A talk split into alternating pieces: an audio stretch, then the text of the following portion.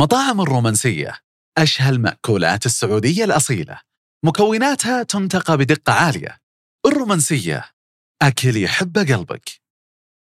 فيوم صممنا الكرتون وارسلناه للمصنع في فيتنام، قال تمام، طيب وين الاسم؟ ما عليه اسم. أنتم أكبر اسم بالسوق؟ في قطاع الحطب والفحم.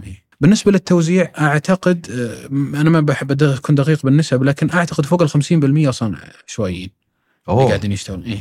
عجيب. بالتوزيع في قطاع التوزيع فوق 50%. أنا ما أدري جاي وما هذه ترقصيني بحيل أنا، لأني أنا وياك قصمان، فصاير الحوار كله بالحلقة هذه يعني يمكن يبي له سبتايتل تحت ترجمة، لكن تتحملون إن شاء الله. يا هلا والله. في بودكاست الغرفة راح نقابل علامات تجارية من حياتنا اليومية، نجلسكم معهم حتى نسمع التجربة اللي ما راح تلقونها بجوجل. ضيفنا هو الأستاذ عبد الله بن عبد الرحمن الخضيري، المؤسس والرئيس التنفيذي لوادي حلفا. العلامة هي وادي حلفا، أكبر مستورد للحطب والفحم في السعودية. تقدر كمياتهم اللي يستوردونها ب50,000 طن سنوياً، يعني تقريباً 1700 حاوية. كانت الاستشارة في الحلقة عن فكرة الحطب والفحم بالمنكهات والروائح المختارة من طبيعتنا وبيئتنا. على كل، إذا سمعت معلومة بهالحلقة ذكرتك بواحد، شارك معه رابط الحلقة على المنصة اللي يحب. هذا البرنامج برعاية مطاعم الرومانسية. يا هلا وسهلا، حياك الله أبو عبد الرحمن. يا هلا بك. يا هلا والله وسهلا، سعيدين بوجودك معنا. الله يسعد أيامك طال عمرك. أنا اليوم أرسلت لك الصبح أني خلال حلقات البرنامج الماضية كلها يمكن ما نصل ل 30-40 سؤال بالإعداد. أنت وصلنا 60، فشكل سهرتنا صباحي اليوم. والله أنت خوفتني بهذه طال عمرك، لكن إن شاء الله. لا إن شاء الله نكوالم لنا. الأستاذ عبد الله الخضيري من القصيم. اي نعم. وش علاقة القصمان بالبزنس؟ يعني هل أنت ناجح في البزنس لأنك قصيمي؟ لا ما أدري، ما أعتقد، لكن العلاقة يمكنها بالمجتمع نفسه. كثرة الناس اللي يتداولون التجارة، بيع وشراء، كلام بالمجالس، أعتقد أنه أكثر من غيره. اللي توارثونه الناس من الآباء من أجدادهم، أعتقد أنه له دور كبير. يمكن هذا الجزء، لكن أنا مالي بهذه. يعني أنا ما توارثت شيء ولا طلعت من بيئة. لا أبدا. شلون بدأت أجد؟ بدايتي موظف، تخرجت من الجامعة، توظفت في دواجن الوطنية بالبداية بالقصيم، ثم بعدها انتقلت للرياض تبع شركة العبيكان. أحد الشتويات في اجتماع العائلة، أنا وواحد من عيال العم سفيان، كان يتكلم عن نوع من أنواع الفحم يجي للبر وللكشتات، أنه غير اللي احنا متعودين عليه. ذاك الوقت كان المحلي هو المشتهر، أو حتى الحطب المحلي. فكان الكلام على أنه فيه نوع من أنواع الفحم سداسي على شكل ماسورة يجلس 5 ساعات. وقتها كان الفحم كله هو الحطب ساعة أو أقل من ساعة. فكانت تجربة جديدة، وكان بالجوف معلم، فأجيب لنا عينات منه، خلنا نشوفه، خلنا نجربه بحكم الاستخدام للطلعة على الكشت الكذا. جربناه، فعلا طلع الفحم يجلس 4-5 ساعات، كانت جدا جميلة. بعدها أعتقد بفترة بسيطة بدأت الفكرة أنه ليش ما استورده، ما في أحد يبيعه على قطاع الرحلات، ما كان متواجد بالقصيم المنتج للرحلات، ما كان موجود بالرياض على حسب علمي. فبدأت الفكرة، ثم عاد جت زيارة فيتنام. زرت فيتنام، بديت أزور المصانع، بحثت بالنت طبعا، وزرت المصانع، بديت أدور عليهم واحد واحد. ما أعرف شيء، أنا ما أدري وش أصلا أفاوض عليه، ما أدري وش أنا ناظر، ما أعرف وش الجودة الزينة من الشيء. بس متأكد إنك تبي تشتري وتبيع. المعيار الوحيد اللي عندي حار بيدي، إن إذا حطيت يدي عليه بعد ما يشب حار، وإني أجي بعد 4-5 ساعات إنه ما زال مشتعل. هذا المعيار اللي عندي واللي أقدر أشتغل. طيب أنا خلينا برجع قبل. أنت خرجت تخصص إدارة أعمال، يعني ما هو تخصص مثلا فني ولا مهني ولا تعليمي ولا؟ لا، أنا دخلت قانون أول شيء، درست فيها سنة، ثم عاد حولت إدارة أعمال جامعة الإمام محمد بن سعود. حلو. توظفت بالوطنية، ثم بالعبيكان. وش طلعت من هالتجربتين؟ وش كان دورك؟ توظيف أصلاً؟ أنا كنت توظيف موارد بشرية. توظيف. قسم التوظيف كله، ما له أي علاقة بالمجال. طيب وش تذكر من التجربتين هذه؟ وش فادنك اليوم؟ والله يمكن بانتقال فريق. نعم، يعني كانت المعايير هنا قوية، والمعايير بالشركة الثانية بعد كذا كانت شديدة. فيمكن انتقال فريق كان له دور كبير على يعني أثرت فيني بشكل كبير. تعرف هذاك المقطع اللي يقول كانت مصري يتكلم عن تأهل مصر لكأس العالم، فيقول طق طق طق نتأهل كأس العالم، طق طق طق نهزم البرازيل، طق طق طق نفوز بكأس العالم. فأنت ما شاء الله تبارك الله أعطيتنا قبل شوي الرحلة، يعني وصلنا لين الاستيراد. بس هل كانت بهذه السهولة؟ لا طبعا.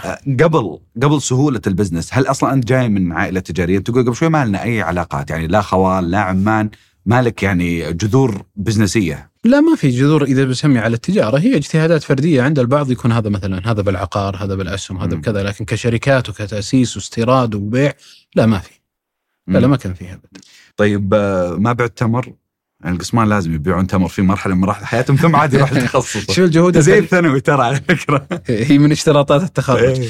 الجهود الفردية هذه حقة الجمعة بعد صلاة الجمعة عند الجامع ولا كذا ما تعتبر، لكن أكيد ما في أحد مر يعني ما مرت حياته بدونه، لكن ما تعتبر يعني شيء رسمي. اللي أنا أبغى أتأكد منه يعني ما شاء الله تبارك الله عبد الرحمن، أنت من أوائل الضيوف اللي أنا أقابله وأحس إن الأمور سهلات بالنسبة له، يعني ما بديت بدراسة جدوى والبزنس موديل والماركت فيت والأشياء هذه، يعني إلى الآن وأنا قاعد أحاول أكتشف إذا كان مثلا أهل كانوا يقولون يا أخي والله عقله تجاري هذا، ولا مثلا اللي حولك، ولا أنت اللي تجمع القطة بالكشتات مثلا، ولا كل هذه المؤشرات ما كانت موجودة لكن توفيق من رب العالمين. أبدا ما كانت موجودة طال عمرك. أنا وظيفة وكان طموحي أني أستمر بالوظيفة، وش اللي يرفع بالوظيفة وينزل؟ الهواية، هواية أغلب الشباب بهذا الوقت أتوقع، الكشتات والطلعات والصيد وإلى آخره. ما كان لي أي توجه تجاري في ذاك الوقت نهائيا، لا من قريب ولا من بعيد، كتركيز أو كخطة مدروسة لهالموضوع. حتى بداية وادي حلفا ما كانت بداية تجارة، ولا كانت الفكرة أني أدخل بالتجارة. أجل وراك رايح فيتنام، أنت قلتها بسطتها طال عمرك، جازت لي الفكرة.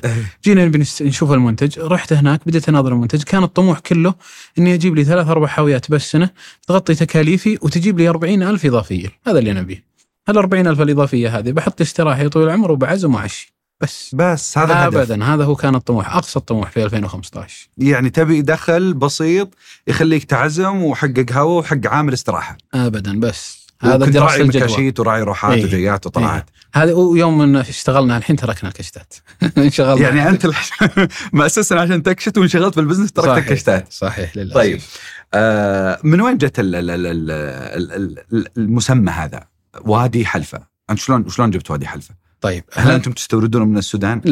لا هذه بعد ما انتهينا من اختيار المصنع وحد يعني أنت اخترت المنتج بعدين رحت للاسم. اخترنا المنتج وصممنا البوكس اللي هو الكرتون الأول اللي هو الفحم السداسي، ثم اخترنا الاسم. حلو. يعني هذه كانت احنا بادين عكس شوية من جهل يعني من غير عرف فيها.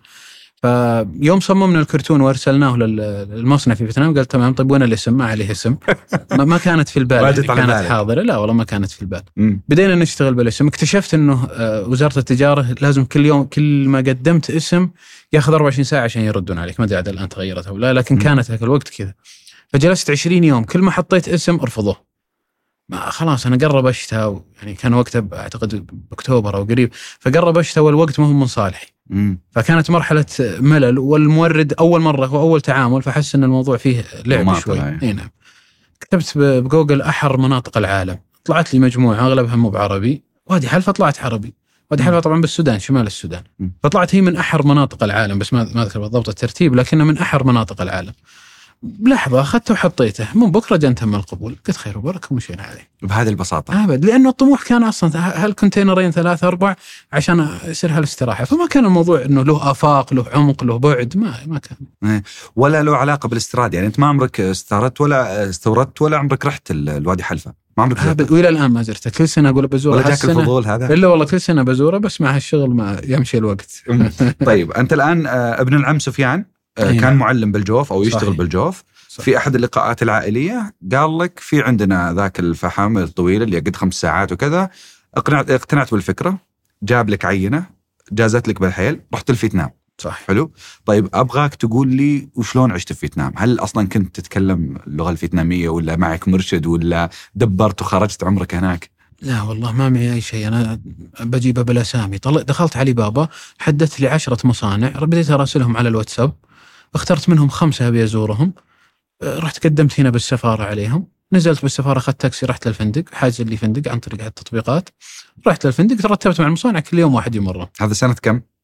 2015، آخر 2015. وش اللي شفته يوم زرت المصانع؟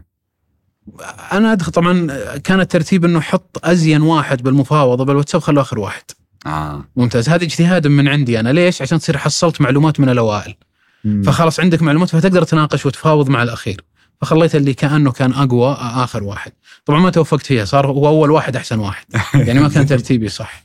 فبالبداية كنت داخلها كأني عارف وأنا على قولتهم ما أنا بعرفين شيء. هذا يعلمك شلون يفهمون، وهذا يعلمك شلون يستوردون، وهذا يعلمك كذا. وحنا نسأل كثير، نزعجهم شوي بالأسئلة وهم ما تعودوا على أحد يسأل. يعني فيتنام ذاك الوقت ترى ما في عربي يروحون له نهائيا يعني. فحنا نفهمهم بالأسئلة وأنا أفهمهم بالأسئلة، عن طريقة تكونت المعلومات وبدأنا سنة عن سنة يجي تراكمي واختيار فيتنام ليش؟ يعني هل كان الكرتون اللي جاك مكتوب ميدن فيتنام فقلت إيه هي الدولة، ولا بحثت بجوجل ولا؟ لا، أنا بعد ما شفت المنتج نفسه. طبعا المنتج ترى موجود بالسعودية من قديم يعني من قبل، لكن كان لقطاع المطاعم ما كان يروح للرحلات. حتى ابن العم شافوا بالجوف في قطاع رحلات أو في استخدام للرحلات، فهي كانت الموضوع أنه جديد بهالمجال هذا. كان هو حتى المنتج اللي عنده إذا ما خاب ظني إنه فاير براند، وأعتقد إنه موجود الآن بالسوق السعودي، إندونيسي بعد. أنا بالبحث في علي بابا في إندونيسيا وفي فيتنام وفي ماليزيا ذاك الوقت. كان الفرق اللي بينهن التعاون، هذا أسرع رد. فيتنام يمكنهم جديدينك اليوم ومطافين شوي فكانوا أكثر سريعين بالرد. إندونيسيا وماليزيا كانوا بطيئين بالرد، فهي خليتها المحطة الأولى وصارت هي المحطة الأولى والأخيرة، ولا دورت عقبها أبدا. والموردين اللي يشتغل معهم من هكذا السنة أغلبهم هم نفسهم عليه. طيب جاز لك المصنع الأول واتفقت معه، رجعت هنا للرياض.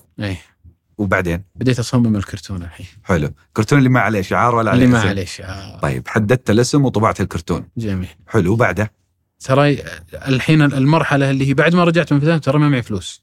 حلو. ما معي شيء نهائيا، يعني أنا رايح من فيتنام هي المصروف اللي معي حق الروح هو اللي أنا صرفته. الوالد هذا طول بعمره شاري لي هذاك اليوم أو قبله بكم سنة فكسار 2003، عرضته للبيع جاب لي 103. بعته، شريت هوندا كورد ب23 والباقي هو اللي شريته. بس هذا الفكسار ما ولا صارت الهوندا ما هذا اللي خلاني أترك الكشتات. أي يمكن. على فكرة الهوندا موجودة ما زالت إلى الآن محنطة. عجيب. من الأساسيات. طيب جاب لك 100,000 وشريت الهوندا ب20 30. 23. حلو.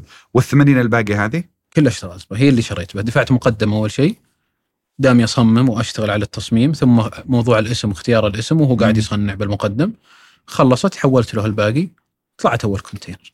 بس أنت ما درست السوق، يعني ما عرفت من اللي من موردينك، من اللي بيشترون منك، وش نقاط بيعك؟ أبدا. ما جهود فردية صنع السيولة ما تخدم إنك حتى توظف. يعني هم عاد يوم شحنت الحين وطلعت من فيتنام بديت أدور مستودع. ما أدري وين أنزل البضاعة. حتى ما كان عندي تصور شو حجم الكونتينر تبي تأخذ. توفقت بمستودع كان بسيط، يعني حوش صورة مسور بالقصيم، هو اللي بديت فيه. كان أجاره إذا ما خاب ظني إنه ب12,000 يعني 1000 ريال شهريا تقريبا. هو اللي بديت فيه. جت أول حاوية نزلناه، جبت عمال من برا وخلتهم ينزلونه. صرت أنا اللي أتابع الكرتون، أنا اللي أناظرهن. بدأت هنا مرحلة البيع. قطاع الرحلات بالقصيم ما كان يقبله، أو خلينا نقول كان يستعيب الفحم المستورد في ذاك الوقت. كنت لحالك تدور يعني تحمل بالهوندا وتروح للناس أول سنة ما معي أحد. أنا أعطيك الحين الأشياء المضحكة اللي يمكن ما عمرنا قلناها، لكن أول سنة ما معي أحد نهائيا. أنا اللي موجود بالموضوع، أنا اللي أحمل، أنا اللي أنزل، أنا اللي أصف بضاعة، أنا اللي أسوق، أنا اللي أحاسب. إذا بعت 30% من البضاعة وسددوا لي المحلات، رحت دفعته مقدم للحاوية الثانية. ما معي غيرها. وكنت مؤمن بالمشروع ولا تجرب طقطق؟ لا أجرب، لا والله أجرب. يعني توقعت إنك أصلاً تارجت كان ربح بسيط يعني، وكان قابل للتارجت. تارجت حق اللي يغطي الاستراحة، اللي يغطي تكاليف الاستراحة. توقعت إنك توصل هالمواصل ما شاء الله تبارك الله؟ ولا كانت بالبال ولا كانت أفكر لها أبدا. وش الأشياء المضحكة اللي صارت لك تقول قبل شوي؟ مثلا أذكر من ضمنها كانت يمكن ثاني عميل أو ثالث عميل. أول عميل ما طلب فاتورة، ثاني عميل ما طلب فاتورة، ثالث عميل كانت 100 كرتون ما أنساه. حملتهن بالهوندا الكور، طبعا تاخذ الشنطه والمرتبه الثانيه والمرتبه اللي قدام احملهن. رحت وصلتهن وصفيتهن عند العميل كامله. بعد ما خلصت قال لي وخضيري وين الفاتوره؟ ما معي فاتوره، انا ولا ادري وش ما جت على بالك ولا جاب بالي، انا قاعد اتعلم عكس، فما ادري وش الفاتوره. ف يعني بعفويه قلت له نسيت دفتر الفواتير بكره اجيبه لك. طلعت من عنده خلاص ما تقدر حتى ورقه ما تقدر تكتب عليه. هذه كانت شتاء 2016. طلعت اتصلت على بديز أخوي، يمكن كان هو شوي سابقا بالتجارة، قلت له دبرنا مطبعة، نبي أحد يطبع لنا. أرسل المطبعة، رحت لأمه، طبعت أول دفتر فواتير، من بكرة جيت سجلت له الفاتورة. فما كان موضوع الفواتير يعني موجودة في البال. بعدها بأسبوعين ثلاثة بدأ شوي يتحرك المنتج، يمكن كان ذاك اليوم اجتهادات تسويقية بسيطة أذكر، يعني بدأت تتحرك على شكل تدريجي. هنا يمكن ننسب الفضل أخوي الكبير وأخوي العزيز حمد الجبرين دهران. كانت هي أول سنة لنا، وكانت الجهود فردية وبسيطة جدا. شاف المنتج وجاز له وأعلن عنه. وقال اللي يعرف راعيه يتواصل معي. فعليا أنا تواصلت معه ابن حلال، ويمكن هو الداعم لنا، هو 3-4 سنوات يعني كان هو القفزة الكبيرة. أكل وقت كانت بداية السوشيال ميديا وبداية مشاهير السناب، وكانت هي بداية الثورة. مشاهير حقين الطبخ والكستات والأشياء هذه. كان هو إذا ما خبضني إنه ما زال حتى هو القائد، هو الليدر في مجال الرحلات، ومن الرحلات والبر والطبخات والسناب يعني بهاك الشكل. فهو له الجهد الكبير بهالتسويق. بس معقولة غير مستقبل الشركة التسويق بهذه الطريقة؟ كان له دور كبير، كان له دور كبير. ليش؟ لأنه كان التحدي اللي قدامك الثقافة. أنت لما تروح للمحل وتقول له بنزل عندك، يقولك لا أنا عندي حطب محلي، فحم ما حد يشتريه. الألبر هاك الوقت كانت الناس تستعيب أنها تشوف فحم أصلا. يعني يقولك شبة الفحم ما تستخدم للشوي ولا الشيشة، ما نستخدمها، فما نحتاج يعني. فكان أكبر تحدي قدامي نزوله بالمحل. وفق الله الإعلان، صار يحرك المحلات، صاروا يرجعون يطلبون، بدأت تتحرك الدورة. طبعا تحركت الدورة 1.5 شهر وقضى شتاء، جاء الصيف خلاص وقفنا. بدأ آخر كرتون بعناه بنهاية الصيف قاعد إلى الشتاء. بس اليوم لما ندخل مثلا على المركز الوطني لتنمية الغطاء النباتي ومكافحة التصحر، نشوف وش الشركات خلينا نقول المرخصة لاستيراد الحطب. أنا شفت عندك اليوم يمكن 150 شركة، ما في اسم تعرفت عليه إلا وادي حلفا. حتى الأهل ولا أي أحد حتى يمكن ما له علاقة مباشرة بالكشتات والرحلات وكذا، معروف اسم وادي حلفا. يعني اشتغلتوا صح على المنتج تسويقيا، ومو بالضرورة منتجكم يختلف عن الباقين. يعني أنت قبل شوي تقول دهران على قولتهم شالنا. لا هذه أنا أتكلم بالسنة الأولى اللي هي 2016 كانت كلها كونتينر ونص، الباقي قضى مع نهاية الشتاء. اللي أنت أذكره هذا يجي السنوات اللي بعدها. جت بعدها اللي طبعا الصيفية بهاك الوقت ما كان في مبيعات، يعني تبيع أنت بالشهر 10 كراتين، يعني تبيع ب400 ريال ب500 ريال بالشهر كله، يعني ما يجيب ولا جار المستودع. جاء الشتاء اللي بعده، حركنا بضاعة. يوم حركنا بدينا نرجع نشتري، لأنه ما في بضاعة، ما في فلوس، يعني ما في شيء كنا نستثمر فيه. اللي يميز وادي حلفا عن غيره أعتقد والله أعلم عدة عناصر. أولا الجودة، إحنا نافسنا وراهنا على الجودة. يعني يوم جينا هاك الوقت لقطاع الرحلات يمكن ما كان فيه إلا براند واحد اللي هو يشتغل على جودة 5 ساعات، البقية كانوا 3-4 ساعات. اشتغلنا عنا على ال5 ساعات. بعدها صار أغلب السوق رفع الرتم يوم دخلوا قطاع الرحلات وكذا، صار الغالب سواء دخل جديد أو من حسنوا من القدامى على رتم أنه يكون 5 ساعات فعليا. أعتقد في 2017 أو 2018 حنا رفعناه إلى 7 ساعات، وكنا الوحيدين اللي رفعنا 7 ساعات وراهنا على 7 ساعات. ثم بعده يعني جاء السوق ورفعوا، أعتقد في كم براند رفع على 7 ساعات. اللي يميز وادي حلفا طول العمر أولا الجودة، احنا نراهن دائما على الجودة، وهذا يمكن اللي يخلي دائما أسعارنا غالية. الجزئية بجيك على أسعار الغالية ده متوقع. الجزئية الثانية هي طول العمر، أعتقد لما أكون متأكد أن وادي حلفا هي الشركة الوحيدة اللي توزع على المملكة، يعني احنا فروعنا نغطي المملكة كلها، الباقيين يبيعون جملة. الجزء الثالث المانباور اللي عندنا، الشباب والفريق، هذا له دور كبير يعني بنجاحات وادي حلفا. أنا أعتقد أنها هي أهم الأجزاء. والتسويق طبعاً، التسويق كان ركن أساسي بالنسبة لنا. ممتاز. ودي أعرف وين مقركم. أنت قلت قبل شوي بالقصيم، وأنت الآن موجود بالرياض. أبغى أعرف كم فروعكم، نقاط التوزيع، عدد موظفينكم، يعني هذا اللي يرسم لنا صورة الشركة. طيب بدايتها كانت من القصيم حتى 2018 نقلنا، أو 2017-18 نقلنا قطاع المبيعات إلى الرياض بحكم الحجم، الرياض حجم الشغل بالرياض، فكان فقط قطاع المبيعات اللي متواجد بالرياض، والبقية كلهم موجودين بالقصيم. 2019-2020 بدينا نقل تدريجي بعد كورونا 100% انتقلنا كإدارة إلى الرياض. ممتاز. الآن احنا نتكلم الحمد لله عن 14 فرع توزيع، مغطينا المملكة كلها، مغطينا الفروع الرئيسية وفرعية، محافظات ومدن على مستوى المملكة كلها مغطي، وهذه واحد من أسباب النجاح. ممتاز. كيف طريقة شغلكم وتوزيعكم؟ البدايات ولا الحين؟ الحين. لا الحين الحمد لله نظام ممتاز، شغل ممتاز، توزيع استقطبنا أعلى الخبرات وأفضل الخبرات في قطاع المبيعات، كمدراء كليدر، وهم اللي فرشوا الشباب والحمد لله. إيه. طيب بس أنت معتمد على نقاط التوزيع مثلا بالمحطات، محلات الرحلات، ولا معتمد على الأونلاين، ولا لك محل خاص فيك؟ يعني وش نقاط توزيعكم، وش طريقة شغلكم، وين السحب يصير؟ إحنا عندنا على الأوفلاين نشتغل على ثنتين طال عمرك. على الأوفلاين تكلم عن 7000 نقطة بيع تقريبا، الأكتف منها 3000 وشيء، هذول الفعالين اللي يشتغلون. في ناس تشتغل بمواسم معينة أو بأشهر معينة. الأونلاين شغال على مدار السنة، اللي هي الأوزان الثقيلة إذا جينا للشتوي يسمونه، هذا توصيل بالرياض فقط، لكن الباقي نوصل على مستوى المملكة. القطاع التجاري الإلكتروني يشكل 20-25%، بعض الأحيان يصل 30% بعض الأشهر من اللي هو المناديب. ممتاز. فكل الثنتين. أنتم أكبر اسم بالسوق؟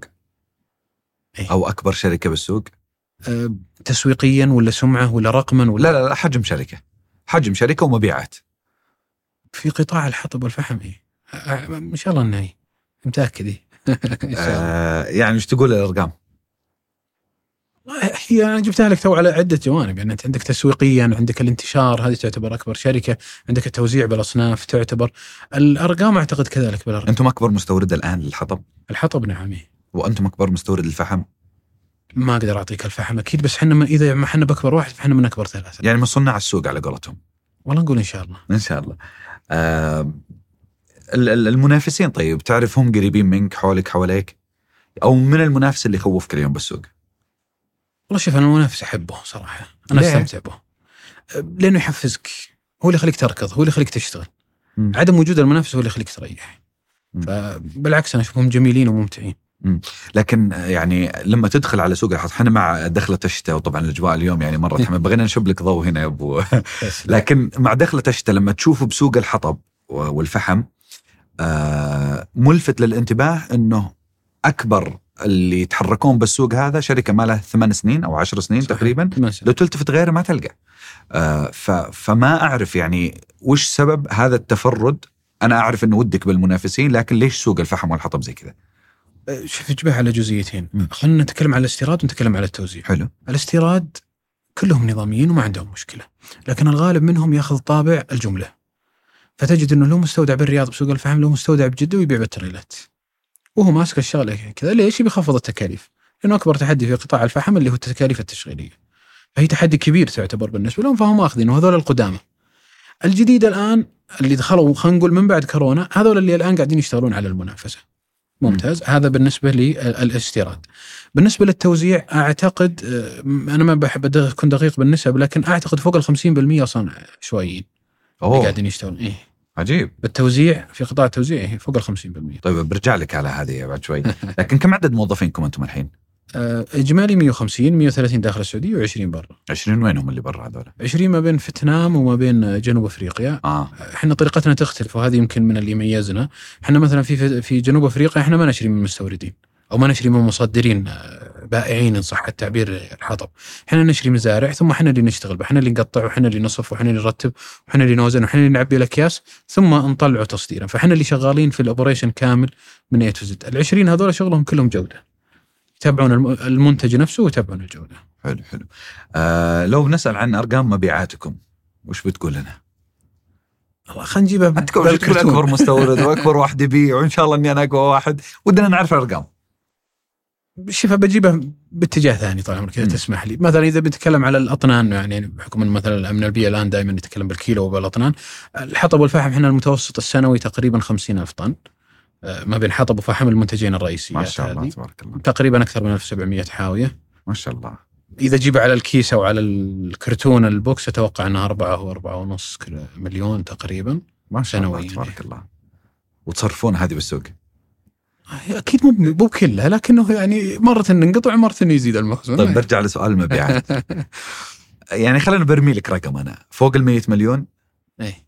فوق 200 مليون. إيه. أسأل أزود ولا خلاص يكفي؟ طيب نسبة نموكم يعني ما شاء الله تبارك الله خلال 7-8 سنوات، قطاعكم تقليدي خلينا نقول، ما هو والله بالفنتك ولا بالتقنية ولا بكذا عشان يتضاعف بهذا الرقم، لكن عندكم نسبة نمو على الأقل آخر 3 سنوات تقريبا 30-40%. 30-40% نمو آخر 3 سنوات. كل سنة عن سنة. صحيح. الربح طيب عندكم؟ والله شوف، قطاع الفحم بشكل عام أعتقد إذا نتكلم عن الإجمالي الربح فهو بحدود 20%، إذا نتكلم على الصافي فهو 5 وتحت. صافي ربحك من هالشغلة 5%. أجل شو مصبركم عليه؟ يمكن نحب البرة ونحب أنت رحت البرة يعني أقول هو أنت خلاص. لا بس فعلا يعني كثير يتكلمون عن أنه الاستثمار الساكن أو الاستثمار في أي يعني حتى في المنصات اللي اليوم موجودة يعطونك 10%، هذا متوسط السوق. فوش اللي يخليك تشتغل على أمل 5% هذه؟ أنت ما تشتغل. بجيك الحين المنظور عبد الله الخضيري الآن، مو ب 2015 16. أنت ما تشتغل وتبني الشركة وتبني المبيعات وتزيدها عشان ال5%. هي اللي على قولتهم هي الأساس، الحلاوة، هي الجمالية السنوية، هي اللي تعطيك المساحة أنك تنمو. صحيح، لكن تتكلم عندك أشياء ثانية، عندك أشياء تقدر توسع فيها، عندك صناعات تقدر توسع فيها، عندك القيمة، العلامة التجارية نفسها، البراند نفسه له قيمة سوقية تعتبر يعني تعتبر نموه يعتبر متزايد بشكل كبير. فهي عدة عوامل، ما هي فقط صافي المبيعات. اللي يتكلم عن تنمية شركة وحجم نمو شركة على أمل الاستحواذ أو التخارج لاحقاً، هذا معناته أنه يعني يلعب لعبة الشركة. أنت معك شركة بل أبوي الوالد هو الشريك، الله يطول بعمره. لا ما ألعب على تخارج، لا ما نشتغل على كتخارج، لكن دائما الشركات في شركات استراتيجية تساعدك على النمو، تختصر لك اللي تبي توصل له في سنوات تصل. بس أنت ما معك شركة، أنت بداية الحالة من 80,000 هذيك ثم بعدين أنا والوالد طلع بس الوالد دخل السنة الثانية تقريبا. ما شاء الله. طيب أسعاركم غالية مقارنة بالسوق، هذا على قولتهم ردة الفعل اللي أنا سمعته وجسيت نبضه من الزملاء اللي أنا سألتهم، يقولون يا أخي أسعار حلفة غالية مقارنة بالكمية ومقارنة باللي قاعدين حنا نشوفه بالسوق. ليش أسعاركم غالية أبو عبد الرحمن؟ بقي واحد من المقارنات ما قارنوها، قارن لي بالجودة وأبشر. أبد يعني أنت تراهن على الجودة تقول حقها فيه؟ أكيد. يعني مثلا أنت عطن منتج وأنا أراهن لك يعني عليه أو أعطيك تصور بس بسيط عليه. مثلا تبي تروح للحطب مثلا على سبيل المثال، نص اللي بالسوق يكتبون قرض أفريقي ما هو بقرض أفريقي أبد، لأنه أنت المستهلك العادي ما يقدر يفرق هذا قرض ولا مو بقرض. حلو. أنا أقدر أجيب نفس اللي هو جايبه وأبيعه ب15 ريال، نص القيمة، بس جيب لي الجودة. تكلم عن جودة سواء إذا تروح على الرائحة، تروح على الشبة، تروح على الجمر، تروح على الاستدامة كم يقعد من ساعة، هذا كله معايير يعني مهمة. الآن راهن للجودة إحنا طال عمرك. طيب بالصيف أنتم يقل الطلب عندكم صح؟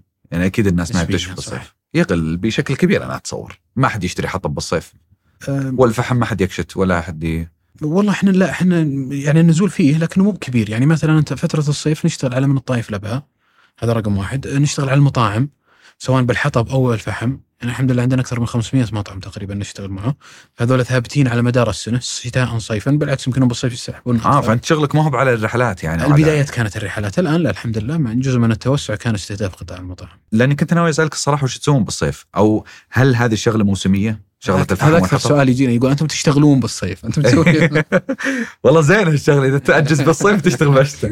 الشغلة الثانية على طاري الصيف وإدارة المخزون والأشياء هذه، أنتم كيف تضمنون وفرة المنتجات وكيف تديرون مخزونكم سواء هنا ولا بالقصيم ولا بأي مكان؟ ليش؟ لأنه أنا جان ملاحظة من واحد من الزملاء، سألته قلت أنا بستضيف وادي حلفا وهو راعي بر وكشتات، إيش رأيك فيه؟ أرسل لي هذا النص، يقول بداية الشتاء موجود، بنص الشتاء ما في شيء، وإذا جاء الصيف يرسلون لك عروض الحطب متوفر. هل اتهام الرجل صحيح ولا؟ جزئيا نعم، هو مو باتهام إن شاء الله، لكن جزئية صح وفي جزئية ما أدري عندي تحفظ عليها. كيف يطول العمر بداية الشتاء أنه فيه منتج ومنتصف الشتاء ما فيه ونهايته، أو قد يكون بالصيف في عروض. العروض ما نحط عروض بالصيف إحنا، ممتاز، قد يكون أخذها عن طريق وسيط، لكن غالبا إحنا ما نحط عروض بشكل مباشر بالصيف. ليش يجي المنتج وينقطع؟ أعتقد أي أحد بيعرف طريقة التصنيع أو بيعرف كيف تدار التصنيع من البديهي أنه ينقطع، لأنه أنا قدامي خيارين بالتصنيع. يعني أدخلكم صناعيا بنجيك عليها بعد شوي. طيب. أسلم. أي لكن انقطاعه بالصيف هذا أو نأجلها إلى فترة التصنيع، هو كله بالتصنيع مرتبط بالتصنيع. نعم. خلاص أجل بسيك عليها. أشوفك دائما وأنت تسولف، طالما أنا قاعدين نسولف عن الشركة وأرقام الشركة ووضع الشركة وفروعها، دائما ممتن لفريق وادي حلفا. صحيح. الفريق وأنت HR يعني أنت مختارهم صح أكيد، لكن وش الدور اللي أنت شفته بالفريق ما يعوض؟ والله شوف يا طويل العمر، يقول احنا تعلمنا من الأولين، يقول لك اليد الواحدة ما تصفق بالنهاية. الفريق هو الأساس والفريق هو العمود الفقري للشركة. بغض النظر كان مشتريات أو كان مبيعات أو كان مالية أو كان تسويق أو كان حتى مستودعات أو حتى سائقين التوصيل. هو فريقك هو زبدتك يعني، أو هو العنصر الورقة الرابحة اللي أنت تشتغل عليها. الحمد لله أنا فريق وادي حلفا من أهم الأشياء اللي أفتخر فيها للأمانة، يعني لا قديما ولا الآن، ولا من انضم لنا في البدايات أو من هو حاضر معنا الآن، هم كلهم كل واحد له بصمته، كل واحد له أثره بشكل كبير جدا يعني في نجاح وادي حلفا. جميل. وأنت ما شاء الله عليك يعني على رأس هذا الهرم. أصلا لو نبحث عن اسمك في جوجل يطلع لنا صور كنت ماسك جوائز. وش الجوائز اللي حصلت عليه قبل؟ في جائزة بالقصيم اسمها الشاب العصامي، هذه أعتقد يفوزون في كل مسار 10 أشخاص، هذه قدمت عليها 2018 أخذت المركز الأول، هذه 2018. ثم 2022 في جائزة تبع عصاميون تبع مؤسسة بيع أعتقد اسمها مسك أو ماسك، هذه يفوز فيها واحد على مستوى المملكة فقط، فيها مسار تجاري، فيها مسار تقني، فيها مسار زراعي إذا ما خاب ظني. قدمت عليها السنة الأولى اللي هي 22 وفزت الحمد لله. وش المختلف اللي قيموك على أساسه؟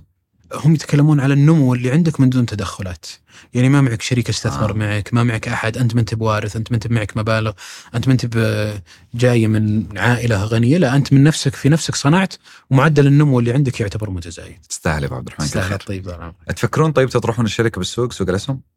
أعتقد بهالوقت ذا ما في أحد ما يفكر، لكن عاد هي متى تجي ومتى تترتب، بس لكن بس هذا خير مطروح يعني في بالي. طيب خلينا بنجي على أنواع المنتجات اللي موجودة عندك. اللي أنا أعرفه في عندك 3 منتجات اللي هي الحطب والفحم، الفحم السداسي وفحم المواصير والفحم البخور، صحيح؟ هذول الرئيسيات. خلينا نمسكن حبة حبة.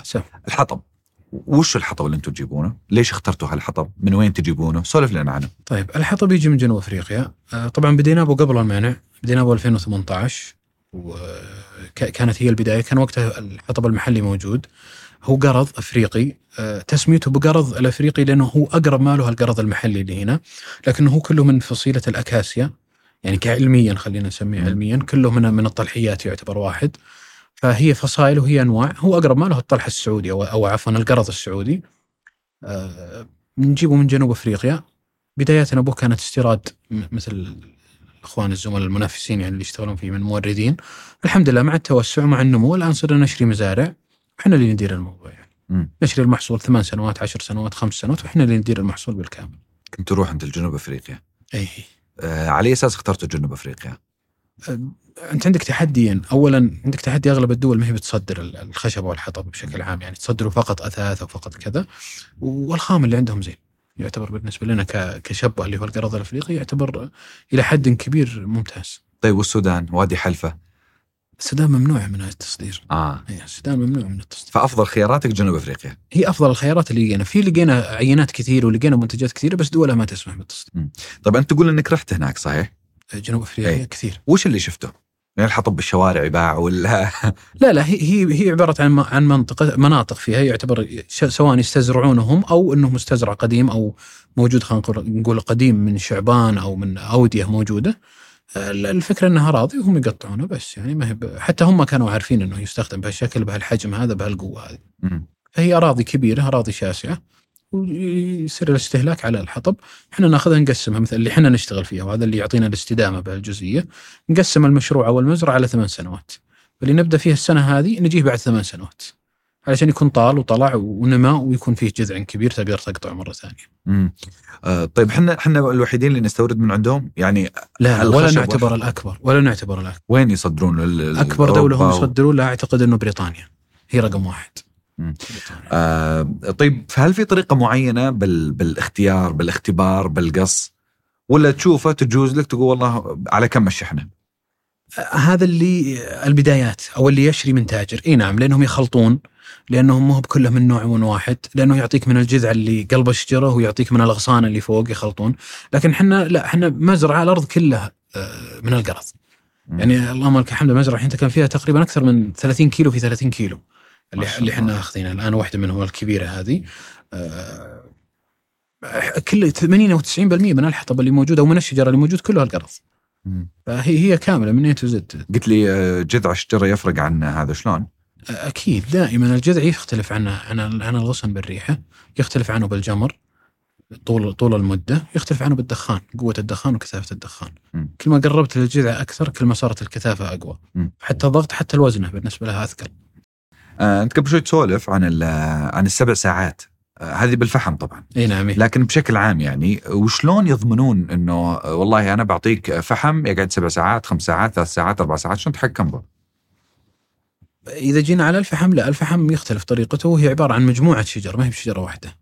يعني الآن لو شفت الفحم السداسي والفحم الوصير هو عبارة عن مجموعة أشجار تقريبا من 7 إلى 13 شجرة، تطحن كله، تطحن على شكل البودرة، ثم تجفف من الرطوبة بشكل كامل، ثم تخلط بمعايير معينة، ثم تكبس. هذا الأشجار أغلبها جزئيته منها معمرة أصلا، فهالمعمر يكون جزء منه يحافظ على خلينا نقول الاستدامة وطول المدة يعني بهالشكل.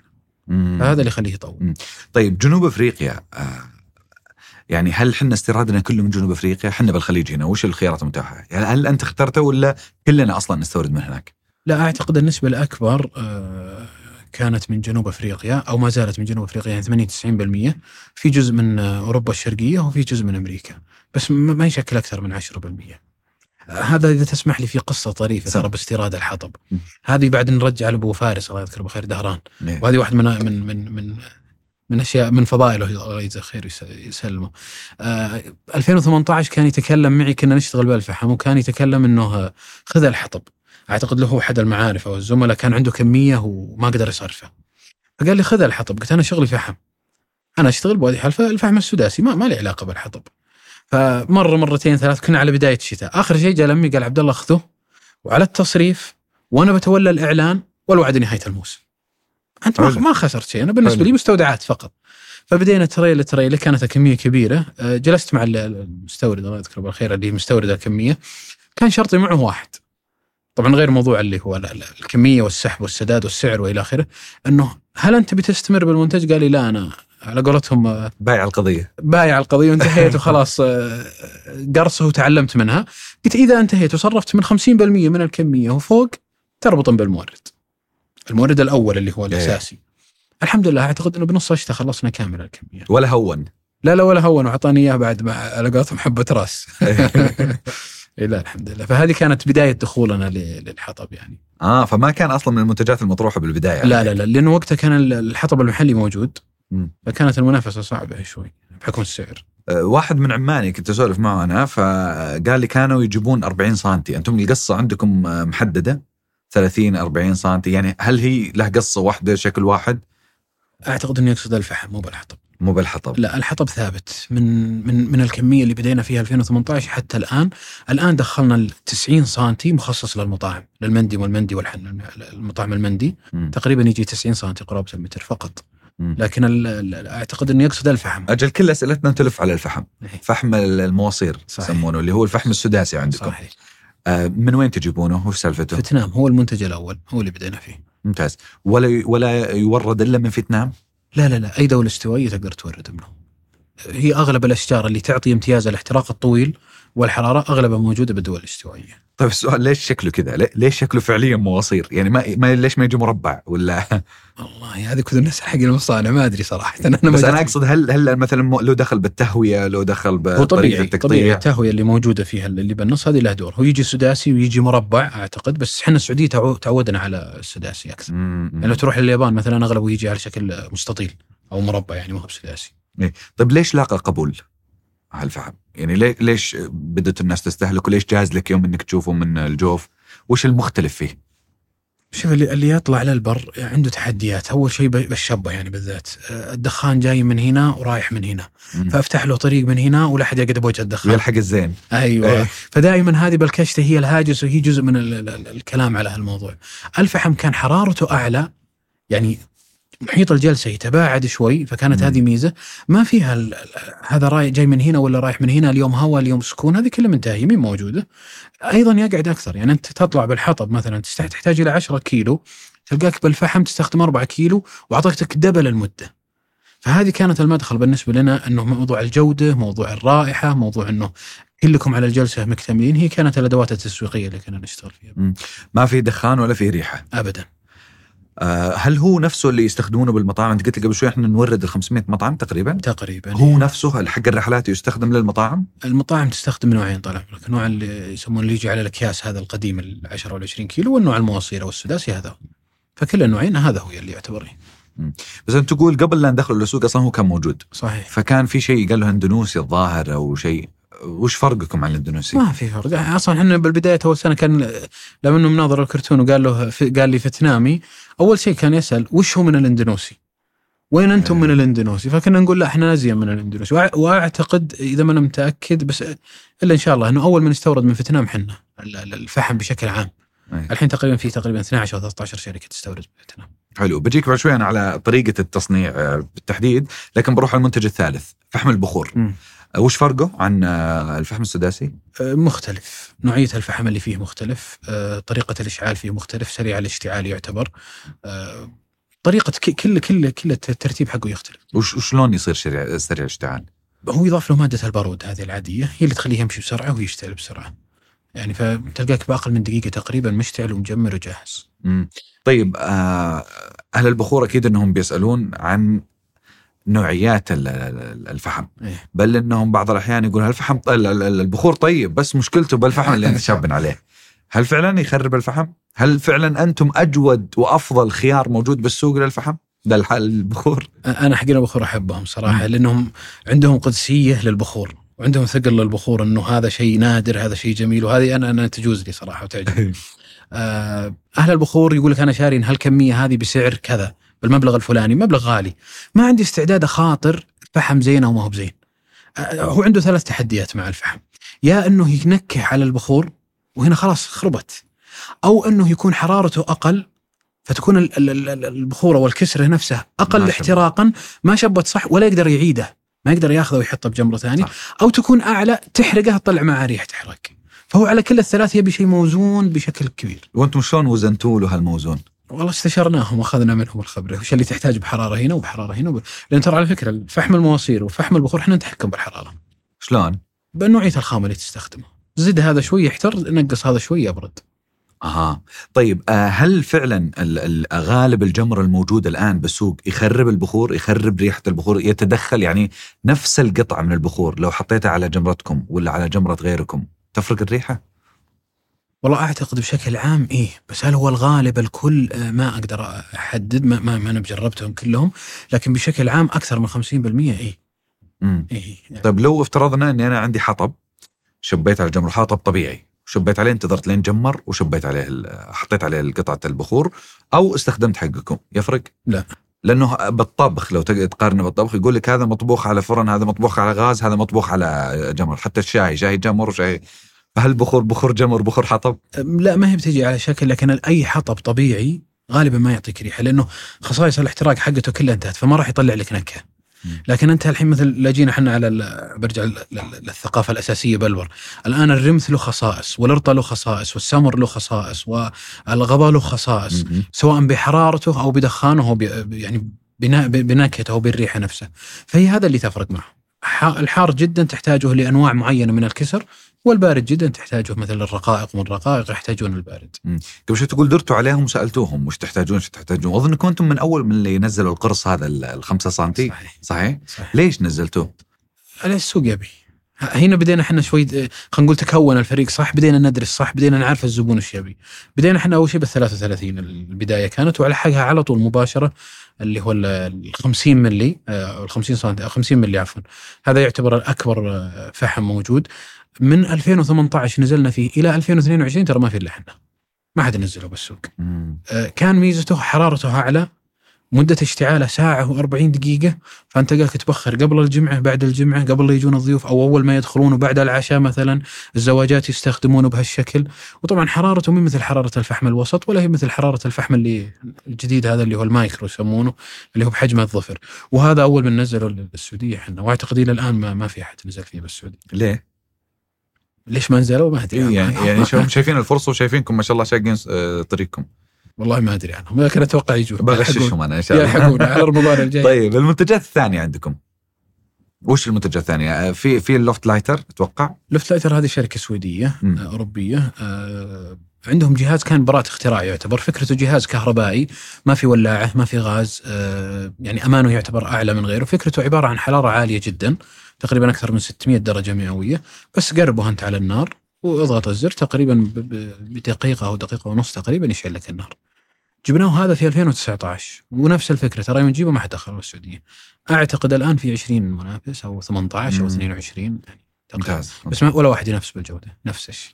وراهن والله تراهن على الجودة كثير. شوف اللوفت إحنا خذنا منهم شكر هذا الجهاز، إنه من كل 1000 يخرب 2، من كل 1000 يخرب 2، يعني أقل من، يعني مرة قليل النسبة. يعني اللي أنا عارف من المنافسين إنهم يتجاوزون 5%، وإحنا ما عندنا صيانة. جهاز كهربي خرب، طيب شلون خرب؟ يبدلك على طول. وشلون عندك الجودة ولا بعد غيرك؟ لا، هي تجيب المشتريات خلاص، أنت تركز بالمشتري أنك تجيب الجودة. هذا اللي البعض يقول لك ليش غالي. طيب عندكم شاهي الأولين برضو صحيح. شاهي الأولين وش علاقتكم فيه؟ هل أنتم اللي تملكون البراند ولا؟ لا، إحنا موزعين له. هنا بدأت وادي حلفا مرحلة ثانية، خلينا نقول هذه تقريبا بعد كورونا مباشرة. صار عندنا القوة بالتوزيع، صار عندنا القوة بالأونلاين، صار عندنا القوة بانتشارنا على مستوى المملكة، صار عندنا القوة بعلاقاتنا مع الموردين الحمد لله، أو عفوا العملاء بشكل كبير. أعتقد ذاك الوقت كنا 3000 عميل إذا ما خاب ظني. عرض علينا شاهي الأولين أنه كتوزيع، بذاك الوقت كان قطاع الرحلات هو الرقم واحد عندنا، وكان هو على قولتهم على هبته أو على قوته. كان قطاع الرحلات كله ينزل فيها الشاي، ينزلون القهوة والشاي، فهي كانت البداية لدخولنا خلينا نقول الأغذية صراحة. بس أنتم يعني لو أدخل موقعكم الحين ألقى برضو مباخر تبيعون، ألقى بكم تبيعون شغلات ثانية. هذول الأشياء يجيب النتيجة يعني، ولا أبسلينج بس يعني اللي عن قولت يعني لهن نسبة من المبيعات؟ الزبون بالنهاية يهمه كل ما ريحته كل ما صار زين. يعني أنا جاي أبي أدخل متجر وادي حلفا، أنا عارف إنه هذا المتجر أو هذا المنتج عنده جودة عالية ممتاز، فأنا جيت دخلت هو ريح، حط لي تورش ولاعة، وحط لي مبخرة، وحط لي ملقاط ممتاز، هذه كلها اكسسوارات، فهم ريح. أنا صار على المصدر الواحد أشتري منه بشكل مباشر، فهي لا تخدم بشكل كبير. وخصوصا الناس ترى المباخر أخذينا شوي ترند يعني. إيه أشوف أشكالكم ما هي بتقليدية. إيه كل لا والناس استهلاكهم للمباخر، إحنا من أول متعودين المبخر من السنة للسنة. الحين أعتقد إن الناس يعني مع التصوير والسنابات، هذه مبخرة البيت، هذه مبخرة الاستراحة، هذه مبخرة الكشتة، هذه مبخرة السيارة، في مباخر للسيارات على فكرة. تقسيم خلينا نقول توزيع نسب المبيعات عندكم، يعني وش اللي ماشي سوقه، وش اللي يلا يتصرف، وش اللي يعني أنا أتصور إنه 20-30% للفحم المواصير، 20-30% الحطب، والباقيات يعني ضعيف أدائهن ولا؟ والله شوف الحطب والفحم وفحم البخور طبعا مع اكسسوارات فحم البخور اللي هي الولاعات والمباخر والشغلات، أعتقد تشكل 75% تقريبا، بين 70 و 75. لا مو بتساوي، في تفاوت بينهن، بس تقريبا بين 70 و 75. يعني مثلا المطاعم احنا استهدفناها آخر 1.5 سنة بس أو 2 سنين، فزاد حجم الحطب والفحم المواصير فيها، لكن بشكل عام هي بين 70 و 75. البقية هيجي على شاهي الأولين، على اللوفت، اشتغلنا بالحلويات بعد كذلك، اشتغلنا بالمنظفات، فصرنا نشتغل على التوزيع أكثر، شيء نملكه وشيء ما نملكه. بصراحة يعني بعض الناس ممكن يسولف عن حطب أو فحم حلفا أنه حق اللي ودهم يكشتون، بس حقين مخططات، ما هم حقين مكاشيت الصمان والدهنة وهذه. يصلك هذا الفيدباك؟ هذا انقطع من 2017 2015 16 17 نعم كان موجود. واجهتوه بالبدايات؟ بالبداية إنه إحنا نبي المحلي أفضل، ريحة الحطب ما هي بزينة، أو في تحفظ عالية مثلا على اللهب على كذا، إحنا ما نحط الفحم بالشبات أو ما نستخدم الفحم بالشبات. كانت بالبدايات، بس من 2017 وبعد ما واجهتنا. إيه صدق ممكن تستعيبه يعني، أنت في النهاية مثلا ممكن دخلت مثلا ملحق ولا بيت ولا كذا وتلقاهم شابين على فحم وتقول وراهم يعني مستسهلين الموضوع بزيادة عن اللزوم. كانت هذه النظرة موجودة؟ هذه كانت موجودة وبقوة. بس الحين انتهت، صار المعتمد هو الحين أصلاً تدخل على لا الحين بعد ما يعني بعد كورونا ما شاء الله العنصر النسائي ترى صار له أثر كبير وبسيط، يعني حتى بالكشتات وبالطلعات وبالتخييم. فاشتغلتوا على هذا الوتر على الكل نكتر على كل الفئات. طيب كيف خليتوا المنتج يلقى القبول؟ يعني وش الترك اللي أنتم سويتوه ولا الصملة فقط؟ والله شوف في معايير كثيرة أتوقع والله أعلم، يعني التوفيق من الله أول شيء، دعوة والدين هذه لها دور كبير يعني سواء في المنتجات أو في العلامة التجارية كلها. الجودة، الناس تبي الجودة دائما تركز على الجودة، يعني إلا إذا كان مبالغ فيه، لكن بشكل عام دائما الجودة هي الأهم، الجودة هي المربط. حرصنا بالبداية، التسويق كان عندنا جدا قوي واشتغلنا على التسويق بشكل كبير، يعني أول 4 سنوات 5 سنوات كانت الضخ فيها أكثر من متوسط ما كان يصرف بالقطاع نفسه. أعتقد بعد أول 3 سنوات ما في ولا شركة فحم كانت تعلن بوقتها نهائيا، ولا شركة فحم كانت تعلن ولا حطب. التوزيع دائما عندهم تحدي بالتوزيع. يمكن هذه جزء كبير من اللي خدمناه الحمد لله. وش أكثر مناطق السعودية طلبا للفحم والحطب عندكم؟ الرياض مباشرة. أنا توقعت أهل الشمال لأنهم راعين شبات حتى بالصيف. أنا أعطيك هالسنة كلها الرياض. الشمال نتكلم 3 شهور تقريبا، شهرين تقريبا يعني، لأنه أنت عندك هنا معيار دائما الناس تقول السنة سنة ربيع ولا ما هي بسنة ربيع. إحنا ما لنا علاقة بالربيع صراحة يعني، هذه من الأشياء. إحنا يهمنا درجة الحرارة، وإحنا هذه من الأشياء المضحكة. إحنا موظفيننا تقريبا الله يمسيه بالخير ويحافظه يطول بعمره حسن كراني إذا نذكره.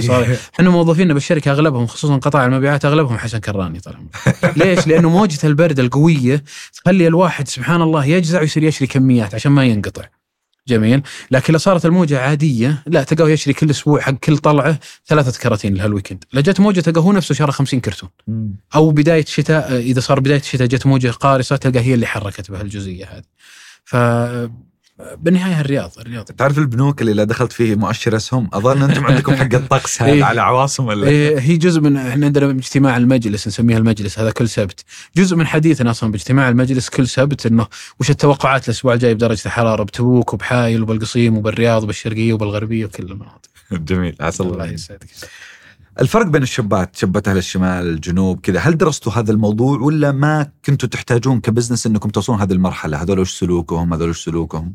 لا والله للأمانة ما درسناه كبدايات، وحتى الآن أعتقد ما اشتغلنا على الموضوع. طيب رغم كل شيء يبقى الحطب المحلي يعني أفضل وأجود وأجمل وأحسن ريحة من الحطب المستورد. أنا أشوفك تبتسم لأن شكلك تعارض كثير بالأشياء اللي أنا قلتها. يعني هل الناس مضطرة أصلاً تستخدم وادي حلفا والحطب المستورد لأنه أصلاً ممنوع اللي عندنا المحلي؟ ما لو استمر المحلي موجود كما قدرتوا تنافسون؟ نافسنا أول 2 سنين وهو كان مفتوح وبعنا الحمد لله، وكنا نعاني من انقطاعات وهو مفتوح. بس في شيء مهم بالنهاية، الإنسان بن بيئته ويحب اللي يتعود عليه. يعني تجي الحين تروح لأهل الحجاز متعودين أو أهل الجنوب ما يبون إلا السمر، تجي لأهل القصيم يبون الرطب والغضب، تجي لأهل الشمال يبون كذا وكذا، تجي لأهل الرياض يبون السمر، تجي لأهل الشرقية يبون كذا، تجي كل منطقة وهو اللي تعود عليه بالنهاية. فلما تجي كخيار بديل وصار الآن اللي هو منع خلينا نقول الاحتطاب، فصار هو الخيار البديل الوحيد اللي موجود. خلاص أجبر الجميع أنه يتجه لهالاتجاه، لكن مو معناته أنه سيء أو معناته أنه هذا أجود. أنا راهن كل الحطب المحلي على الجمر يعني، يمكن على الجمرة أبدا أزي من جمرة الغضاء. جمرة الغضاء يتغزلون بالشعاع، حارة بس ما تطول يعني. أنت عندك واحدة من المعايير إن هل هذه حارة ولا لا، ومعيار ثاني هل هي تطول ولا لا، هل هي تقعد معي 2 3 4 5 ولا ما توصل. إلا أستثني منها القرض السعودي، وأعتقد إنه شبه انقطع يعني. أنا يلا لحقت عليه يمكن 2010 وقبل تقريبا كتجربة يعني، يعتبر من أندر أنواع الحطب اللي موجود بالسعودية. الباقي لا ما يجي كمدة اشتعال، إذا بنركز على مدة الاشتعال ما يجي. طيب لو جينا نركز على الريحة، الناس يقولون ريحة حطب حلفا أو غير حلفا المستورد ما هو زي حطبنا. ما أقدر أقول شيء، لأنه بالنهاية أنت تحب عطر فرنسي وأنا أحب دهن عود والرجال يحب مثلا بخور وهذا يحب كذا، ما تقدر الناس. أنا بالنسبة لي أنا دائما ردي إنه مقبول والناس أذواق، ما تقدر تقول شيء. بس أنت ترجع إلى أنه ما بسوء بالريحة، هو ما تعودنا عليه. لا ما عمره جانا. شوف إحنا من أهم الأشياء اللي مركزين عليها من البدايات خدمة العملاء ورايا العميل ورايا الزبون، ونسمع ونعرف. ما يجينا أنه ريحة الحطب سيئة، ما أذكر أنه مرة بس ما تطرب على قولتهم، الناس أذواق ما تقدر تقول فيها شيء. طيب أنا بروح على موضوع التصنيع. فحم المواصير أو الفحم السداسي مثل ما أنتم تسمونه، كيف يصنع؟ يعني وش التكوينات وش الأشجار وش الأخشاب المكونة لهذا الفحم؟ أو هذا سر المهنة مثل الطبخة ما ودك تعلمنا وين؟ لا هو توقع أنه موجود يعني، اللي بيبحث عنه بيحصل أغلب المعلومات. لكن هو فكرته أنه الحطب المواصير اللي موجود بالسوق هنا نوعين طبعا. إحنا نشتغل على الطبيعي إذا باخذ الإجراءات أو الطريقة له من 7 إلى 13 نوع من أنواع الشجر تشرى ثم تقطع إلى أن تصير زي التراب، ثم تجفف لين تروح الرطوبة بشكل كامل، ثم تخلط بمعايير معينة، ثم تكبس بدرجة حرارة وقوة ضغط معين. هذه الإجراءات كلها تأخذ 20-25 يوم تقريبا. ثم آخر مرحلة اللي أنت تفحمه، اللي هو يعتبر التفحيم فيه. فهي هذه الإجراءات اللي تأخذه. هذه يمكن تجي على جاوب على جزئية اللي ذكرتها قبل شوي اللي هي الانقطاعات أو يجي وينقطع بالشتاء وكذا. الآن نحن لما نجي مثلا نخشب أو نزين نكبس للمواصير مثلا خلينا نقول طن 1000 كيلو مثلا خشب نبي نفحمه. لما تدخلوا في مرحلة التفحيم تطلعوا صار 650 كيلو. إيه 350 راحت. لما تجي إلى 650 هذه وتبي تختار جودة وادي حلفا أنت تطلع منها من 150 إلى 200 فعندك 400 تبدأ تنخفض الدرجات الجودة كانت ضعف تقريبا أي فأنت من 1000 تطلع لك 150-200 يعني أنا عشان أجيب مثلا كذا طن لازم على 10-15% إلى 20% ممكن أوصل هو اللي أنا أقدر أطلعه من الجودة. مثل لو نبي نجي على ثقافتنا المحلية التمر مثلا أنا خلى هذه تطلع لي كذا لكن أنا ما طلع منها إلا كرتون واحد جودته بها الشكل أو بها النوع هذا. فهي هذا جزء من الانقطاعات ترى وهذا جزء من سبب الانقطاع أنه ما عندنا استعداد نخلط ولا عندنا استعداد ننزل بالجودة. بس وش الأشجار أنت قلت لي 12-13 يعني ودي أن تعطينا تفاصيل أكثر. والله هذه غدك تعفينا طبعا هي جزء الخلطة هي جزء الخلطة. إيه يقولون أنكم تحطون إشارة حديد. لا ما فيها. جات كثير وجات سؤال كثير لأنه إذا أخذت الماسورة نفسها أو أخذت قطعة الفحم أخذت 2 وضربتهن على بعض يطلع كأنه ضربة حديد وهذه جزء من الصلابة وليست جزء من الحديد أو هي تعتبر من الصلابة مهم من صلابة الفحم نفسه مهم حديد. طيب هذا الفحم اللي يستخدمونه كثير يقولون نحس بكتمة التهاب بالحلق أنا ماني مضبوط عقب ما جلست مثلا البارح عند الفحم هذا. هل في مواد فيها سمية يعني الإيش أنت تعزو اعتراض الناس أنه ما هو طبيعي في شيء غلط بس ما ندري وشو فحم وادي حلفا ولا الفحم بشكل عام حطون وادي حلفا هم مع اللي بالسوق. طيب أي شيء فيه اشتعال يسحب الأكسجين ويعطيك ثاني أكسيد الكربون هذا أي شيء فيه اشتعال. ممتاز. فسواء أنت بتشرب حطب بتشرب فحم بتشرب النوع الفلاني كله يكتم. ما في أي نوع ما يكتم بالعالم إلى الآن ما في. لكن الاختلاف تجي مثلا الفحم المواصير اللي عندنا لا هذا طبيعي 100% يكتم إذا أنت حاطه مكان مغلق مثله مثل غيره. اللي يكتم كثير اللي الناس دائما تحلق أنه جان بالحلق جان صداع مفاجئ جان صداع سريع هذا الفحم المواصير المصنع. وش فرق المصنع؟ هو أنتم صنعته الطبيعي أصلا؟ هذا صنعنا الطبيعي بس بالنهاية خامه طبيعي كله 100% طبيعي. المصنع يختلف بشكله قبل الإشعال يختلف بشكله بعد الإشعال. هو اللي دائما رخيص هو اللي دائما الناس تتكلم عنه أنه رخيص أو دائما يجي على المقارنات بالمصنع. فالمصنع يكون مخلوط معه مواد كيماوية يكون مخلوط معه مواد تسرع على الاشتعال يكون مخلوط معه مواد اللي هي تعجنه وتكبسه فتخليه متماسك بشكل أو بآخر. ممتاز. هذا اللي يكتم بسرعة هذا اللي يجيب الصداع هذا اللي يجيب المشكلة اللي بالحلق بشكل عام وهو اللي يعتبر جودته أقل اشتعاله أقل حرارته أقل بكثير كلها تعتبر فيه. يقولون يضيفون عليه برضو نشا نفس نشا الأكل ليه؟ يعني يخليه تماسك يصير زي العجينة لأنه هو أول ما يطلع من المكين يطلع كأنه عجينة كأنه صلصال. طيب أنا وشلون أميز الحين أنا بشتري وشلون أميز المصنع والطبيعي اللي أنت تقول؟ قبل الاشعال إن صح التعبير على الكرتون تقدر تشوفه المصنع دائما يجيك كأنه صبة مصنع. كيف؟ عدل صبة مصنع شكله القوام حقه خلينا نقول كأنه صبة مصنع. الطبيعي دائما يجيك فيه شطوب فيه شروخ فيه ميلان خفيف فيه انحرافات بسيطة يجيك مكسر مثل اللي احنا ذكرناه لي أو ذكرتها لي قبل شوي اللي هي 40 سنتي طوله هذا كله يجي بالطبيعي. المصنع فعلا يضاف عليه اسمنت أحيانا عشان يثقل عشان يصير بالوزن تقول لك 10 كيلو هذا يبيع لك كيس 10 كيلو يضيفون اسمنت يضيفون بعضهم هذول غش ترى اللي يضيف اسمنت اللي يضيف التراب بعضهم يضيفون بعض الحين مواد ثانية أخرى هذا كله يعتبر غش لكن هو فعليا هو اللي يضاف له مادة اللي تسرع على الاشتعال والنشاء اللي يخليه يتماسك. بس هذول يباعن اللي بهن مواد كيميائية مصنع يباعن عندنا بالسوق هنا يباعن وعشان يعرفوا أسهل للعرف عشان ما أسمي بعدنا اللي تلقاه كل سنة هسم يمكن في 50 براند كل سنة هسم السنة الجاية ما تلقاهم هم نفسهم بس تدخلوا بأسماء أخرى. طيب في قاعدة تقول ما سهل إشعاله ينطفئ بسرعة. صحيح. هل هذا صحيح بكل الأحوال؟ بالحطب وبالفحم 100%. أي شيء تشبه بسرعة يطفى بسرعة وجمرته ضعيفة غالبا. أي شيء صعب شبته يتعبك ويرهقك في شبته غالبا يطول لم يكن كله. برضو من الأسئلة اللي جتنا أو من الاستفسارات اللي أنا حصلت عليها وسمعتها من الناس يقولون جودة حلفة بالبداية كانت مرة كويسة لكن مهم مثل الحالية، هل صحيح؟ هل تغير شيء يعني؟ لا أبدا أبدا، وهي جزء من اللي احنا تكلمنا فيه اللي هو توظيف الناس برا اللي هم 20 موظف هنا ولا هنا، هذول كلهم أغلب شغلتهم متابعة الإنتاج والحرص على الجودة.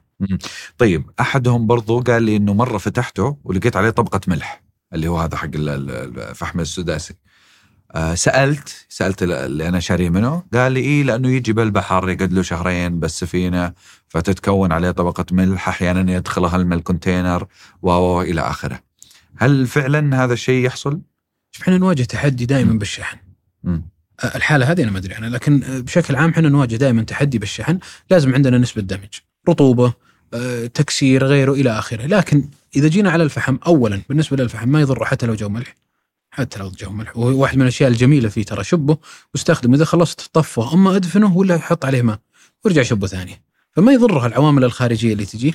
ثانيا هو محفوظ بكيس داخل الكرتون، فحتى لو صار شيء على الكرتون الكيس مسكر، أنت عندك طبقة كرتون ثم طبقة كيس، تغليف كامل ما يأثر عليه بشيء. طيب وش نصايحكم أنتم باللي تستخدمون عندكم بالمستودعات أو حتى للمستهلكين النهائيين، نصايح لتخزين الحطب والفحم عندنا بالبيوت، بالملاحق، بالسطوح، وش نصيحك؟ للفحم بس لا ترفع الكراتين فوق بعضهن ولا تخزنوا منطقة به رطوبة، بس ما يحتاج أي شيء. الحطب ما يحتاج أبد، حطب ما زين اللي تبي على قولتهم. طب أحيانا نشتري حطب من ذا منظره زين وكل شيء زين، بس لا شبيته عرفت إنه رطب ولا جايه ماء ولا أنا ما أدري جاي وما هذه ترى قصيمي بحيل أنا لأني أنا وياك قصمان، فصاير الحوار كله بالحلقة هذه يعني يمكن يبير السبتايتل تحت ترجمة لكن تتحملون إن شاء الله. كان سؤالي على موضوع الحطب الرطب. جميل.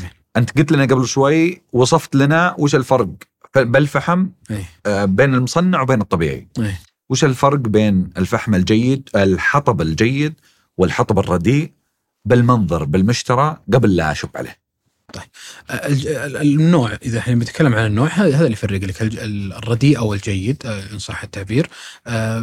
بعض الناس يحب جذوع، بعض الناس يحب أغصان، بعض الناس يحب كسر صغيرة وكبيرة، هذه كلها ما لها علاقة بالجودة، هذه لها علاقة بالشخص نفسه وش رغبته وش اللي يبي. الرطوبة هذه تيجي بالجذع وهو يعني خلينا نقول وهي شجرة إن صح التوصيف عليها، الشجرة دائما هي اللي يجي عليها الرطوبة، أنت قطعتها الحين حتى لو جاه ماء حتى لو جته رطوبة ترى ما تأثر عليه، تأثر عليه مدة يومين، مدة 3، مدة أسبوع، مدة أسبوعين كحد أقصى، لكنها ما تتجاوزه. فالرطوبة تجي فقط بالجذع. حنا الحمد لله الحين حنا 2023 حنا نبيع اللي مقطعينه 2022 و2024 نبيع حق هالسنة هذه اللي الحين حنا قاعدين نشتغل على تقطيع، فكلهم قطع تقريبا من 8 شهور إلى سنة ونص تقريبا. بس ما في مثل حركة أبواننا اللي على الجح تطق الجح ما في بالحطب هذه الحركة ما تقدر، هنا تثق بالبراند وتمشي معه. طيب على طار الثقة بالبراند، أنا أمي كل شتاء الله يطول بعمرها ترسل لنا مقطع ال3 اللي ماتوا لأنهم شابين على فحم ومدري إيش، وانتبهوا لا تشبون ولا تخلوا نظة وكذا، وكنت أتوقع كل غالب الأمهات والأهل حريصين على هذا الموضوع، تحذيرات الدفاع المدني المتكررة بهذا الموضوع. أنا اللي فهمته من قبل شوي على طار المغشوش وعلى طار المصنع المحلي، وإنه كل شبه لازم تطلع ثاني أكسيد كربون وتسحب أكسجين. وش السؤال، نشتري من وادي حلفا وبس ولا لا تسكر، سواء شريت من وادي حلفا أو من غيره لا تقعد في مكان مغلق مهما كان، لا تقفل، لا تقول هذا شباك صغير أو هذه مروحة شفط خفيفة، لا بس لا تقفل، كل ما هويت أكثر كل ما صار أفضل. في حركة يقولون الجمرة تأخذه وتطق بالملقاط، هل هذه صحيحة؟ ودي انك تشرح لنا هذه للتفرقة بين إذا مثلا ما وضح لك قبل الإشعال هل هذا طبيعي مواد طبيعية أو مصنعة ومضاف له مواد مصنعة. سهلة، إذا شبت وصارت على جمرة بس اضرب ضربة قوية بالملقاط أو بأي حديدة أو بحطبة ثانية أو بخشبة أو أيا كان. الطبيعي 100% تلقى تكسر إلى قطع تقريبا، تجي كل قطعة بهذا الحجم على حسب أنت والضربة وكذا. المصنع لا، يتفتت كأنه تراب، كأنه بودرة، خلاص كأنه بودرة يروح.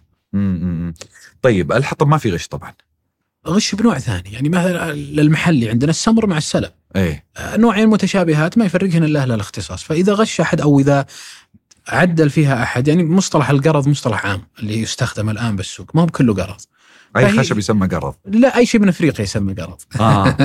اوكي، وهو مو بكل جودته واحده، لا لا لا, لا. لا لا بس أتوقع 60-70% من السوق جودة واحدة. طيب هذا التصنيع أنا بسأل يعني سؤالين مركبة. التصنيع هذا اللي تقول قاعد يصير في غش وتركيب مواد كيميائية ما في عليهم اشتراطات صحية. السؤال الثاني هل يصنع أصلا عندنا بالسعودية عشان يكون عليه اشتراطات ولا يستورد بحالته ولا يندر عنه؟ خلنا نجاوب السؤال الأول. اشتراطات صحية هل في رقابة بالسوق؟ اشتراطات للاستيراد أعتقد لا للفحم. ما مر علينا شيء أو ما سمعت بشيء بالنسبة للاستيراد. اي نعم الاشتراط اللي يجي على المواصفات والمقاييس على منتج واحد اللي هو الحطب على أساس يكون زي يسمون التعقيم هذه على للكونتينر أو للحاوية قبل لا تطلع هذه بس علشان يتأكدون إنه ما فيها حشرات أو دواب أو كذا.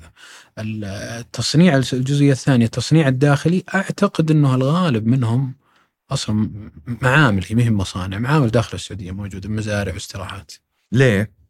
رخيص ما يكلفهم شيء يكلفوا 6 ريال الكرتون يبيعوا ب20 بس الجودة تخليك تدعي عليه.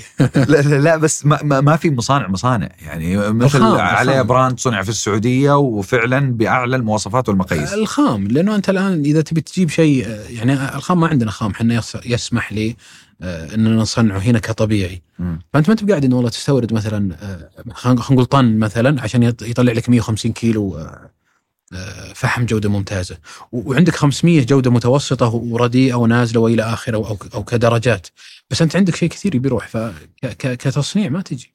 فأنت هذا جواب سؤالي لما كنت بسألك أقول لك أنت وادي حلفا ليش ما فتحت مصنع بالسعودية تقول لي أنا ما قاعد أستورد 1000 طن على أساس فعليا ما يصفى لي منها إلا 150 ال800 وال700 الباقي هذه تتصرف بالأسواق اللي برا بس أنا بالنسبة لجودتي ما أبغى أبيع المتوسط والرديء هذا. صحيح لأنه دائما شغل الحطب والفحم شغل لوجستي يعني عامل اللوجستي فيه ثقيل جدا. فحتى اللي زار مثلا أو لو زرت مثلا مصانع في فيتنام أو في إندونيسيا أو في ماليزيا تلقى المصنع بينه وبين الخام نفسه ما يجي 5 كيلو شراء الخام. فدائما كل ما قربت للخام كل ما صار أفضل. إحنا بعيدين هنا ومكلف بالنسبة. بس المصانع عندنا هنا معامل يعني ما هي مصانع. والله أعتقد في 2 أو 3 أعتقد كمسميات بس ما أدري وش مخرجهم ولا عندي معلومات عن. طب هل يستخدمون فعلا العبس أو الفصم يستخدمون مخلفات البلدية مخلفات النخل؟ فيه أعتقد يستخدمون مخلفات النخيل مخلفات البلدية مخلفات بعض أنواع من الشجار بس إذا ما هي بمعمرة إذا ما هي بكبير إذا ما هي بثقيلة ما تخدم. أي بس إنها ما تعتبر أجود ترى بيزعلون عليك حقين النخل يقولون خلاص هذه بقى خير وبركة يعني يجي بعد كل شيء هذا يعني من النهاية ما نقدر نصير كل شيء عندنا لكن استخدم هذا واستخدم هذا ما تقدر يعني. طيب أنا بوسع الدائرة بحكم أن جبنا طاري المصانع وكذا بوسع الدائرة على القطاع. وش وضع السوق عندنا هنا سوق الفحم وسوق الحطب والبيع والشراء الاستيراد المحلي المهرب اللي بيعون لك شحن من المحلي يعني الكل قاعد يتكلم الآن أنه في رقابة صارمة شديدة من الأمن البيئي وكذا ثم يجيك يطلع لك واحد يقول لك تبي حطب محلي أجيب لك. طب من وين بيجيبوا ذا؟ فهمت علي؟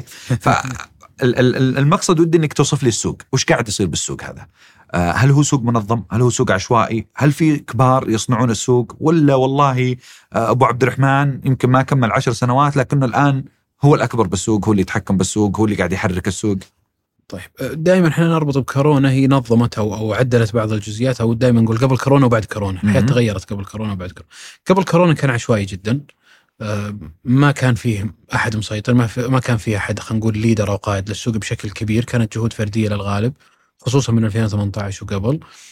بعد كورونا بدأ يتنظم تدريجيا خلينا نقول من ناحية الاستيراد بدأت تدخل شركات جديدة لكن كلهم ما يشكلون عدد كبير. الطابع العام ما زال في عشوائية ما زال فيه خلينا نقول يعني عشوائي بشكل كبير من ناحية الأسواق من ناحية المستوردين من ناحية التوزيع من ناحية المنتجات من ناحية الجودة هذه كلها ما زالت عشوائية. طيب وش المانع إنه يترتب؟ والله ما أعتقد إنه في مانع هو لازم فيه ليدر والليدر يلحقونه البقية. إيه وهذا اللي إحنا وادي حلفا والله شغالين على قدم وساق. لا أعتقد إنه ليدر يعني واحد يسولف لنا عنك يقول إنك تحب تنظم الأسواق العشوائية يعني تروح للسوق تقول هذا سوق عشوائي ودي أدخل أفتح بزنس فيه عشان أرتب اللي قاعد يصير. شوف جزء من العشق إنك تشتغل بهالشغلة صراحة إنك تنظم شيء عشوائي وهي دائما يصير فيها الفرص أفضل من غيره. أي سوق عشوائي دائما الفرص فيها أفضل من غيره. أنا أشوفها بالنسبة لنا هي خلينا نقول هي جزء كبير من الشغف اللي موجود والحماس الآن الفترة الحالية السنتين الماضية اللي هو تنظيم الأسواق. عشان كذا أنا أقولك سعيد أنا على أي منافس جديد يدخل معنا بالسوق تعتبر إيجابية. طيب كم حجم السوق بالسعودية؟ عندك أرقام؟ تعرف كم حجم الاستيراد؟ تعرف كم حنا قاعدين نستهلك السعودية؟ الفرد كم قاعد يستهلك من الحطب؟ كاستيراد تقريبا 5 مليار. تقريبا 5 مليار. قصدك ريال يعني؟ إيه ريال. 5 ريال. طيب موزعة على إيش؟ على الفحم، على الحطب؟ ما على... عندي تفاصيل فيها كمان لسه بعدي. طيب هل السوق متشبع؟ طيب من الجودة العالية لا، من الجودة الرديئة متشبع وزيادة، من الجودة المتوسطة متشبع وزيادة. وش اللي يمنع التجار أنهم يدخلون بالجودة العالية؟ ما في، هي التركة الأكبر اللي الناس تخليهم يهجون من الفحم وما يرغبون بالفحم، يقولون ما مشتغل على شيء 2 شهرين بس أو 3 شهور بس. يعتقد أنه 2 شهرين 3 شهور. وأنت ما بدك تعلمهم أنه ترك شغلكم. علمتهم خلاص. قضينا. طيب منع الاحتطاب المحلي. الآن في لوائح، في شغل، صحيح. في أمن بيئي، في هل أنتم أول شيء بالبداية أنتم إيش رأيك؟ يعني على قولتهم يقولون ما يمدح السوق إلا من ربح فيه، فأنتم من مصلحتك أصلا مبسوط أنت على موضوع منع الاحتطاب المحلي. بس أكيد أنا يعني بالنسبة لي يعتبر يعني قيمة مضافة بالنسبة لنا. صحيح إنه يمكن تورطنا إحنا وياهم أول سنة، يعني هم قرروا يشدون تقريبا زي هالوقت، ما كنا مرتبين، ما كنا مستعدين، ما كنا متوقعين، حاسبين حساب السوق المحلي الحطب المحلي مثل السنوات السابقة. فالسنة اللي هم شدوا فيها أعتقد أنها 21 لا، كان السوق أغلبه متعطش بشكل كبير جدا، وانتهى الموسم ما حد قدر يلحق، لا أنا ولا أي مستورد. يعني كانت هي الشدة، لكنه الحمد لله الحين يعني يعتبر خلق لنا سوق جديد، خلق لنا فرص جديدة بشكل كبير. بالنسبة لمبادرة السعودية الخضراء، مبادرة الشرق الأوسط الأخضر، بالنسبة لمكافحة التصحر والغطاء النباتي في السعودية، هذا قرار رائع جدا. لكن أنا بنتقل على موضوع الاحتطاب وموضوع الحطب. يعني بالنهاية إحنا برضو نحتاج، يعني لما منع كل هذا إحنا محتاجين البديل في موضوع الفحم، في موضوع الحطب، في موضوع الأشياء هذه. كيف أثر على السوق مثل هذا القرار؟ صح إنه صحي، بس أكيد إنه أثر عليكم بالسوق. السنة الأولى أثر إنه بالكميات اللي موجودة، بعدها أثر إنه صار في كثير من المنافسين دخلوا، من المنافسين أو من المستوردين القدامى اللي موجودين، اللي تطور واستغل الفرصة واللي عاد استخار. وقاعد أسولف مع الشباب أنا قبل تسجيل الحلقة، فقالوا لنا إنه هل واضح بالنسبة لوادي حلفا إنه بيرجع الحطب المحلي ولا ما براجع؟ هل بيرجع بكميات مقننة؟ هل بتكون في بعض المناطق متاحة للاحتطاب مثل بعض المحميات يتاح فيها الصيد؟ هل بيتاح الاحتطاب ولا لا؟ قلت لهم يا جماعة هذا السؤال أسأله المسؤولين الحكوميين، ما أسأله وادي حلفا. قالوا لا أكيد عنده طرف علم. عندك طرف علم يا وادي حلفا؟ لا والله ما عندنا طرف علم، ولا أعتقد أنه يسمح، لا من قريب ولا من بعيد. أنا أتوقعي وما أعتقد، لأن القيمة المضافة والأثر الإيجابي اللي جاء بعد المنع عالية جدا، ما أعتقد أنه بيكون فيه سمح لا من قريب ولا من بعيد. ولا تعتقد أنه إلى متى؟ يعني إلى مدة معينة مثلا؟ ولا أعتقد أنه يعني ما أعتقد أنه شيء 10-15 سنة، ما أعتقد أنه بيكون. طيب لو نقلنا على الاستيراد من برا، ماذا لو منع أصلا؟ أنت قلت لي قبل شوي السودان مانعين، يعني إلى متى حنا نقدر نعتمد على الاستيراد من برا؟ ماذا لو يوم من الأيام لأي سبب من الأسباب ما عاد قدرنا نستورد حطب، سواء لأسباب لوجستية أو لأسباب دولية أو أيا يكن، هل بنتوهك؟ لا، ما تقدر تقفل كل الدول مرة واحدة، ما راح تقفل كل الدول. جنوب أفريقيا خيار ممتاز الآن يعتبر، بس في خيارات كثيرة غيره، يمكن أنا ما اشتغلت عليه، يمكن غيري ما اشتغلوا عليه، يمكن ما حد اكتشفهن الآن، أو ما حد خلينا نقول وصل لهن، أو في قيمة مضافة من موجودة عندهم أو موجودة في جنوب أفريقيا ما بعد وصلت لهم. لكن ما أعتقد أنه تبي تقفل مرة واحدة، ولا أعتقد خلال 10-15 سنة، لأنه لجيت الجنوب أفريقيا هو جزء من رزقهم، جزء من شغلهم، حتى الدول الأفريقية بشكل عام. يعني الأخشاب والأخشاب بيعتها هي جزء من الأساس عندهم أو الشغل الأساسي عندهم، فصعب أن تتكفل. بس بالنسبة لنا هل هو حل مستدام؟ لا، داخل السعودية لا. لا ما يعتبر مستدام أعتقد، هذه تحتاج توجيهات دول طال عمرك، ما أعتقد شركات تقدر تشتغل هالشغل، يعني إذا تبي تحول على استدامة. طيب مين ينافسك أنت اليوم بالسوق؟ أي صنف؟ لأنه هذه من التحديات. مثلا خلنا نبدأ بالحطب. ما أعتقد أنه فيه منافس أسميه منافس، لأنه اللي أنا أعرف كاستيراد أو خلينا نقول كتصدير من جنوب أفريقيا، المعلومة هذه أنه 50% من الحطب أو أكثر، بعد من 50% من الحطب اللي يدخل السعودية لنا، يعني البراندات كلها أقل من 50%. اللي هناك في جنوب أفريقيا هم اللي زودوكوا المعلومة، يقولون أنت تستورد أكثر من 50%، تقريبا 52-53% من عندنا يطلع. فهم ما شاء الله، يعني البقية يمكن أعتقد فيه 20-25 براند الآن موجودين، هم يشكلون النسبة الباقية. طيب بالفحم الفحم جودة ولا تسويق ولا توزيع ولا يعني لا ككميات والله أعتقد القدامى بالسوق يعني يمكن ما زال لهم حظوتهم بالسوق.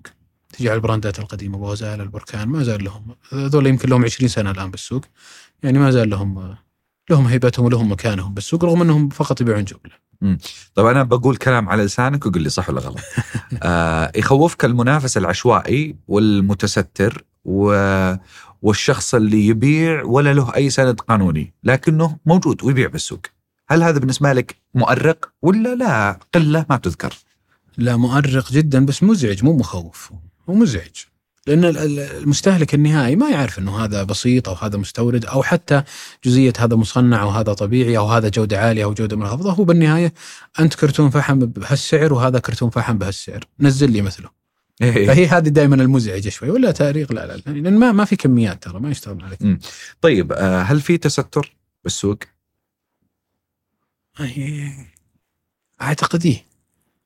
أعتقد أنه سوق الفحم بشكل عام أو التوزيع بالفحم خلينا نقول. تعتقد احتياطا ولا ملاحظ هذا الشيء؟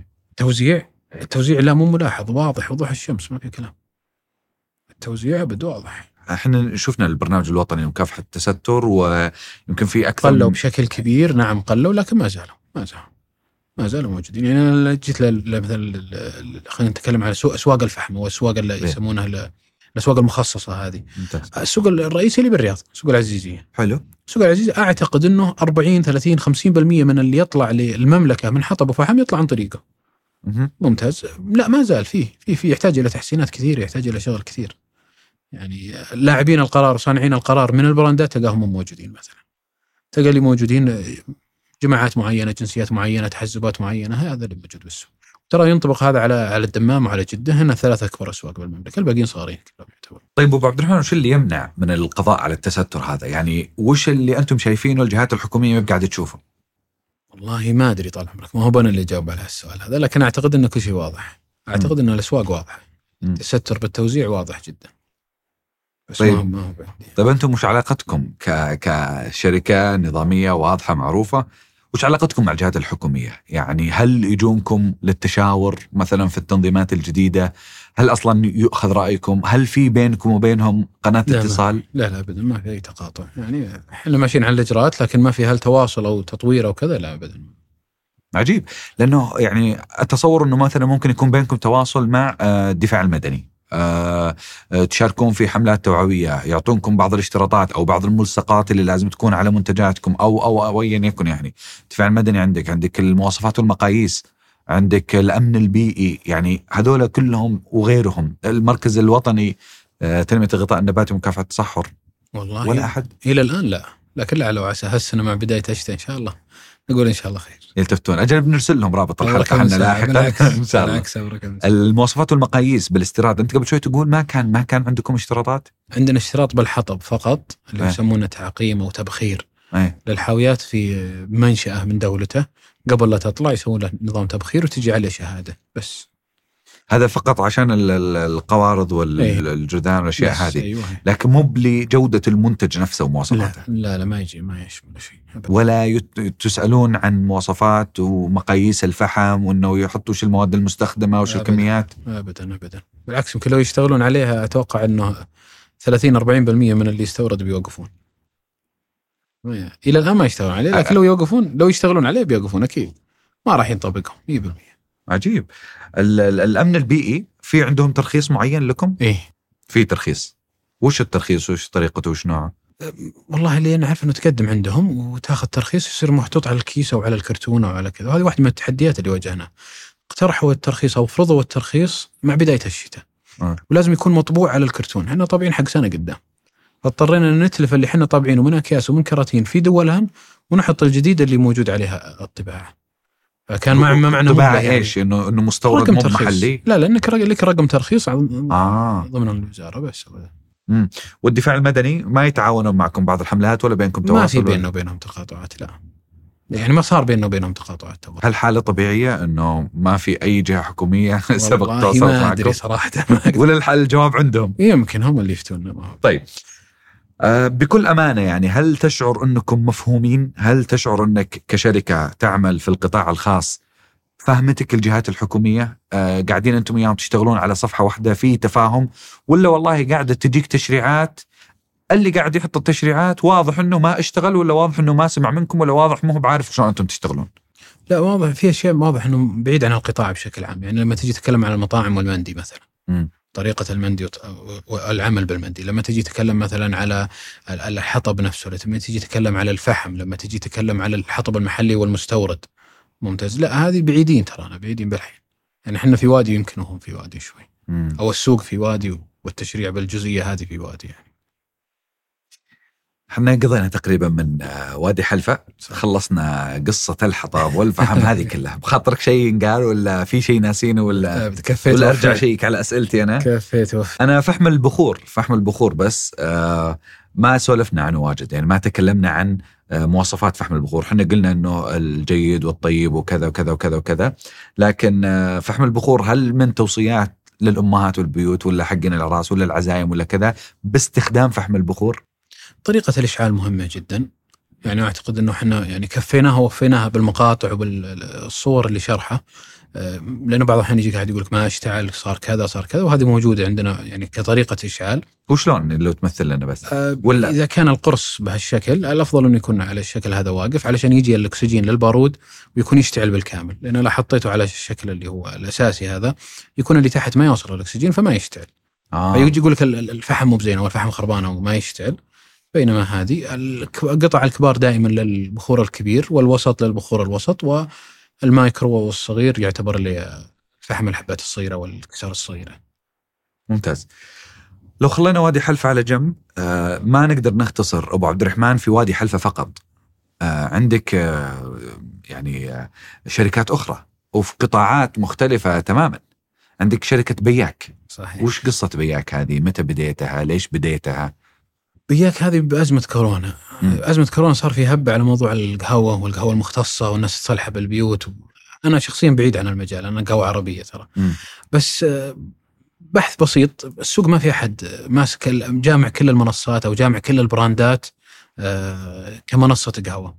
جت الفكرة يلا خلينا من هنا نشتغل. أذكر وقتها كان بالحجر بعد، كان كل واحد ببيته وكل واحد كذا. يلا بدينا نشتغل، اشتغلنا على الاسم، اشتغلنا على التصميم، خلص الحجر وخذنا وقتنا صراحة نشتغل فيها. اطلقنا، هي فكرتها ماركت بليس، منصة ما تملك ولا براند، لكن كل براندات القهوة والشاهي خلينا نقول الكبيرة موجودة فيها.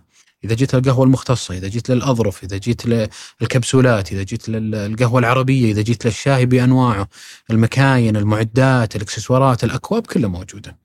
وأعتقد أنها الآن، أنا ترى دائما أقول أعتقد بس متأكد، هي أكبر منصة كعدد براندات وكعدد موردين وكعدد منتجات على مستوى الشرق الأوسط. بس هذا اعتقاد جازم، يعني أنت تقول أنت الأكبر الآن في الشرق الأوسط؟ أي نعم، الأكبر.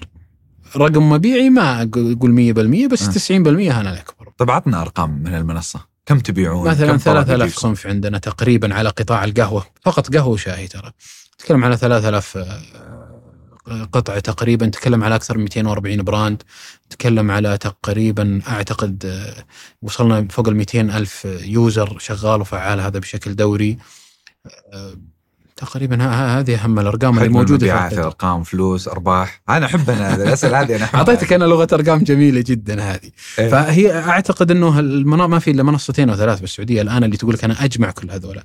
إحنا ما نملك فيها براندات، فهي فقط كمارك. بس وش اللي خليك تجزم أنك أنت الأقوى والأفضل والأكمل والأكبر بالسوق؟ اللغة الأرقام. ادخل على المنصات الثانية وشوف كم عدد المنتجات، الأصناف، البراندات اللي عندهم. عندك مثلا الخدمات اللي نقدمها إحنا، يعني كمثلا الرياض إذا طلبت أعتقد قبل الساعة 2 الظهر أو 3 يصل لك بنفس اليوم التغطية. نغطي من ساحل عمان إلى يطول العمر المغرب، هذا كله نغطيه تقريبا كتوصيل. فكل هذه شغالين عليها. بس وش ميزتك التنافسية بالمنصة؟ يعني وش الشيء اللي شفته بالسوق ناقص قلت أنا بكمله بهذه المنصة؟ الآن السعر، الرياضة، التوصيل الجميل، التوصيل السريع، الناس تحب السرعة، تحب التوصيل السريع، والأسعار. وأن داخل منصة واحدة تأخذ كل احتياجاتك مرة واحدة، هذه جدا مهمة للزبون. يعني أنا ما بيدخل المتجر هذا أشتري هذه، والمتجر هذا أشتري الجزئية هذه، وأطلع للمحل الفلاني أشتري كذا. لا، أنا جمعتهم كلهم في منصة واحدة، ب3 دقائق تدخل وتشتري اللي تبي.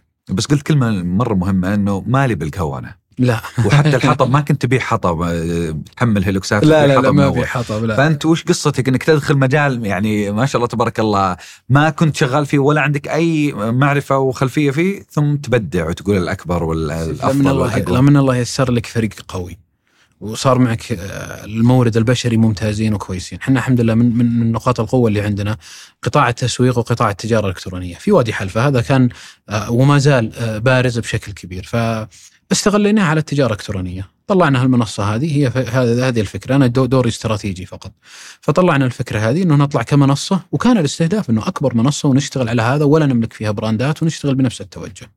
الحمد لله وصلنا لتقريبا يمكن الشهر الجاي شهر نوفمبر نكمل 3 سنوات بالضبط، وكذلك لحقناها العام الماضي في إندي يمكن أيه.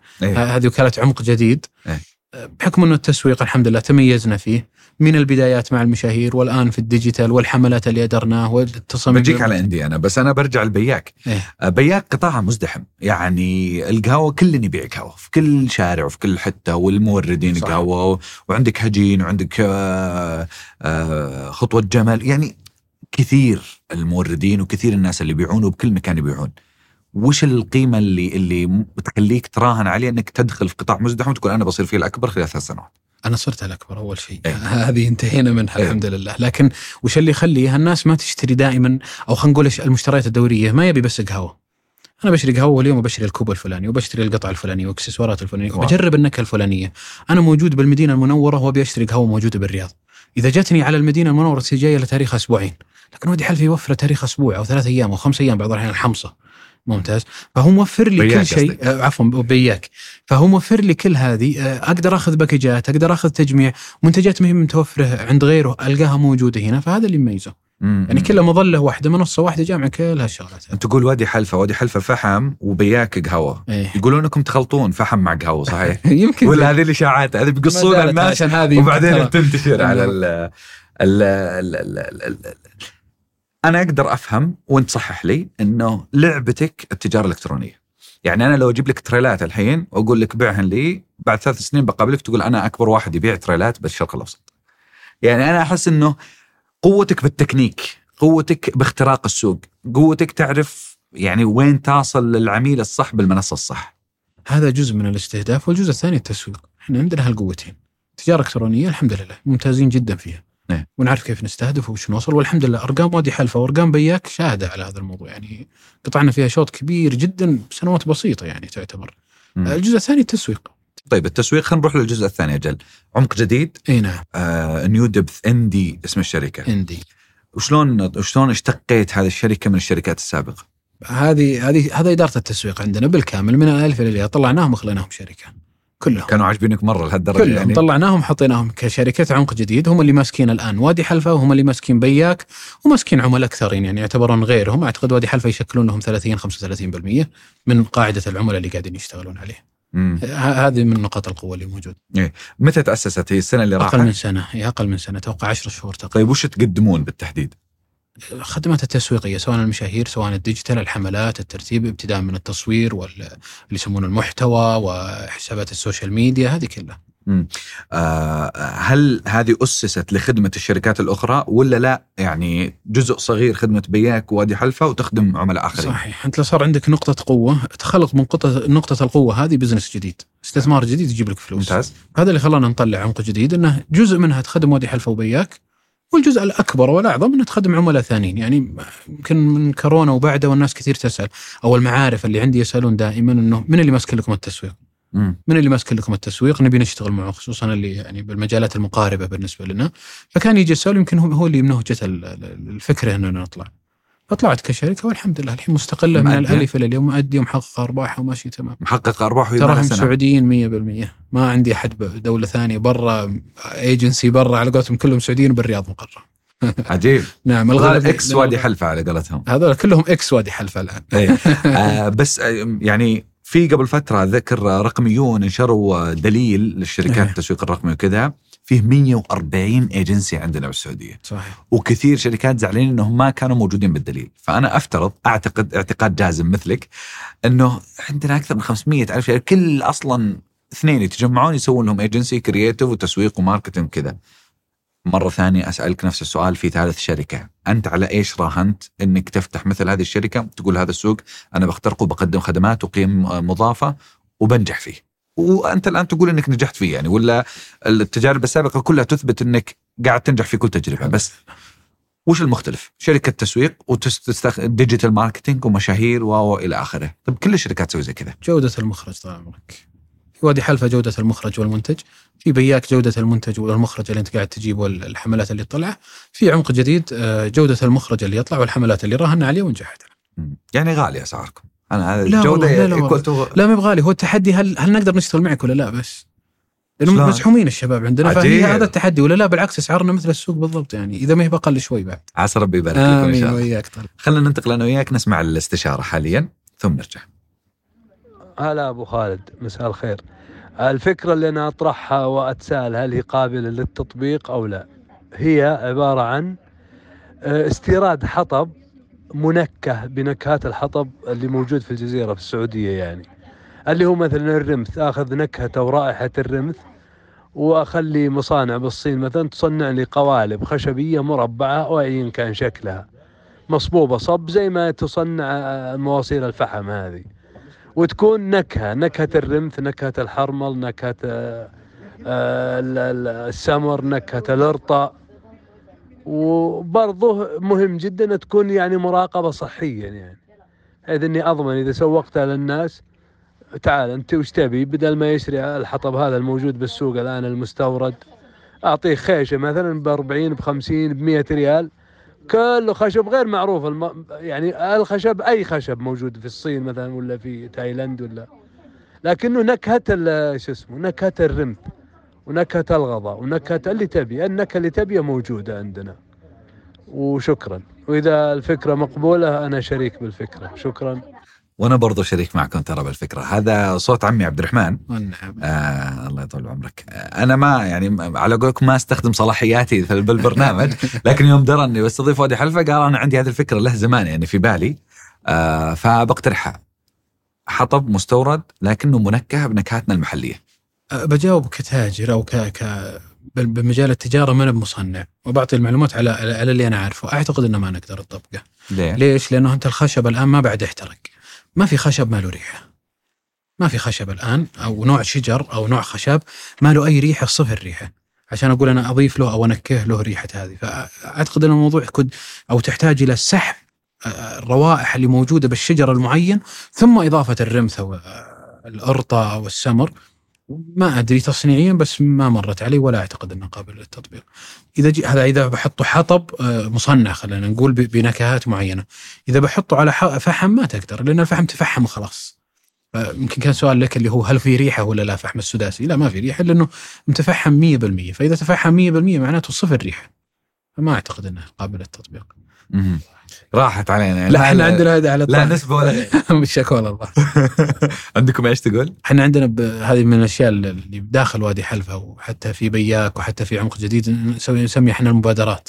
المبادرات هذه خاصة للموظفين عندنا.